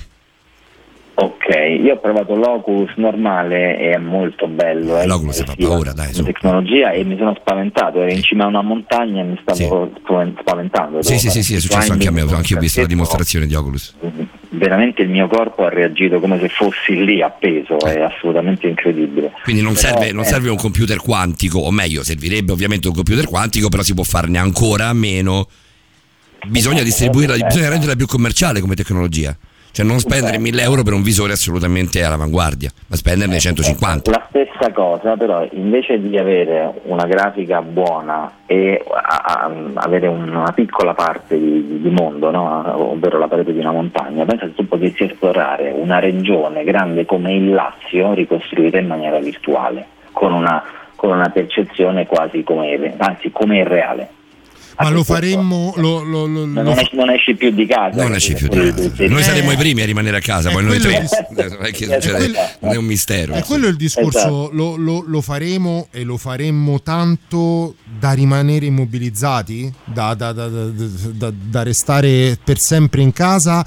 No, no, non lo faremo perché comunque noi in quanto esseri umani avremo sempre una, una spinta naturale all'incontro fisico. Esatto. Eh, soprattutto, soprattutto noi, Francesco. No, no, eh, però Francesco, guarda, ti dico una cosa, fisico. a, a costo di sembrare vecchio, eh, magari in parte lo sono, a, a me fa veramente paura l'idea di rinunciare alla, alla fisicità dei rapporti umani, capito che voglio dire? Sì, certo, non si rinuncerà, si, si- si cambierà, cambierà, ma ci sarà sempre bisogno dell'incontro. Magari non saremo più abituati a incontrarci in grandi eventi o con centinaia di persone, ma pers- il partner o il gruppo di amici avremo sempre bisogno dell'abbraccio, di vederci fisicamente, di annusarci, di, di odorarci, di, di toccarci con i nostri sensi, anche perché le nostre reazioni fisiologiche quando tocchiamo qualcuno cambiano, noi produciamo eh, endorfine, ossitocine un- con un abbraccio e quant'altro, quindi non è la stessa cosa il virtuale, produciamo altre sostanze dentro di noi, proviamo altre emozioni.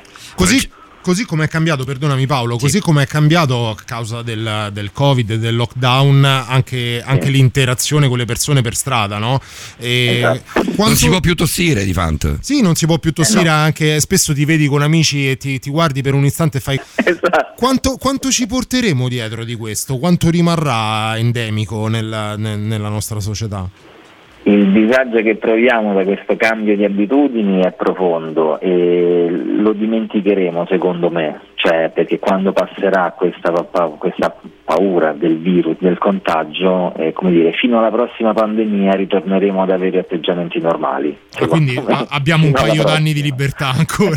Un paio d'anni ci sono tutti, secondo me. Fino al prossimo virus con un altro nome. Però no, noi abbiamo bisogno del contatto fisico, quindi siamo, come dicevi te, quel secondo in cui ti guardi negli occhi è, è un momento di disagio che prova tutta la razza umana in questo momento, quindi non vedono l'ora di liberarsene, me compreso, voi compresi. ma- Assolutamente, assolutamente sì. È l'ora delle streghe, Francesco Di Fante, le tre, l'ora in cui chiudiamo la nostra puntata e ti diamo appuntamento, eh, caro il mio esperto del linguaggio del corpo, ma non solo, a sabato, a domenica prossima, lunedì a questo punto. Va bene. Ci sarai? Francesco? Sem- eh, certamente è sempre un piacere chiacchierare con voi. e- Piacere nostro, piacere nostro assolutamente. Eh, settimana prossima crimine e criminalità, quindi proprio anche il tuo ambiente, eh, in certi sensi. Si parla anche di occulto, si parla. No, la settimana, prossima, no. presentiamo a, a te, a tutto il pubblico di Radio Rock, eh, una criminologa eh, che collabora con il Che Ministero ha, un, Grazia. che ha un curriculum che praticamente è un libro della, della Fallaci. sì, ci vuole- da, da qui a dicembre eh, probabilmente dopo po- potremo parlare e enunciare soltanto le qualifiche che ha. Sostanzialmente è una criminologa che lavora per il Ministero di Grazia e Giustizia a Teramo e si occupa di, di casi. anche. Anche a Roma si occupa di, eh, di casi specifici all'interno delle case circondariali eh, di tutta Italia, ma anche di quelle che sono le misure di detenzione alternative con un background legato alla- alle deviazioni eh, psicologiche. Ci divertiamo un botto alle deviazioni prossima, psicologiche che portano poi alla- al crimine, al, al commettere reati. Sarà un viaggio, anche questo borderline, anche questo sarà un piacere farlo con te Francesco e con tutti coloro che ci fanno l'enorme piacere di ascoltarci. Non vedo l'ora, sembra super interessante. Lo sarà, è stato bello di Fant. Ciao ragazzi, Ciao buonanotte, Francesco, ciao, ciao, ciao, Francesco, buonanotte. Ciao.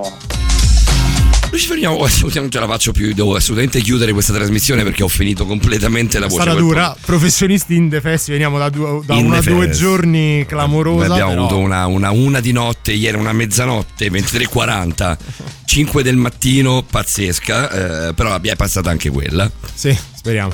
Piano piano è passata anche quella.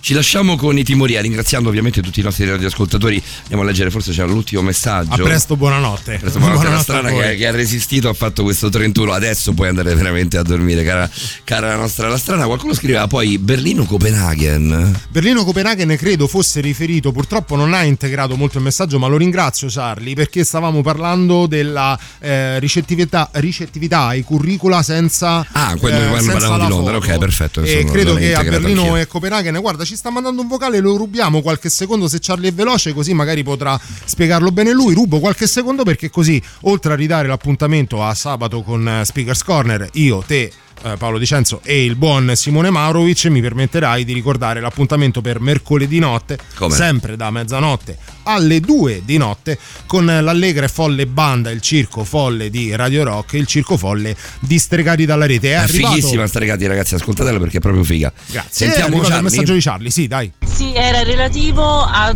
eh, posti in cui la gente è tatuata in eh, qualunque ambiente. No. Guarda, l'avevo, l'avevo, l'avevo intuito, l'avevo intuito, però non, non- non mi sentivo di appropriarmi di un concetto che di fatto non era il mio. Sì, facevi riferimento appunto a quando parlavamo dei curriculum che vengono presentati senza alcuna foto, quindi si può trovare in Io posti da non, dirigenti. non ho avuto problemi a, a prendere, a prendere pesci in faccia senza mettere la foto sul curriculum Eh, ma qui ce l'hai Paolo, senza arrivare a casi estremi tipo quella coppia gay che è stata massacrata Eh, quella perché, cosa- perché si sono dati, da- dati un bacio in pubblico, qui ce l'hai i problemi del genere per, per qualsiasi posto, eh, non, non- non per dirigere la Banca d'Italia. Ecco. Salutiamo anche Ele che ci dà la buonanotte. Signori, noi ci sentiamo sabato prossimo per quanto riguarda Speakers Corner, l'abbiamo già detto. Ci sentiamo domenica prossima, invece la notte tra domenica e lunedì per quanto riguarda appunto eh, Borderline. Ci lasciamo con i Timoria di Sangue Impazzito. A sabato prossimo. Ciao. Ciao belli, ciao.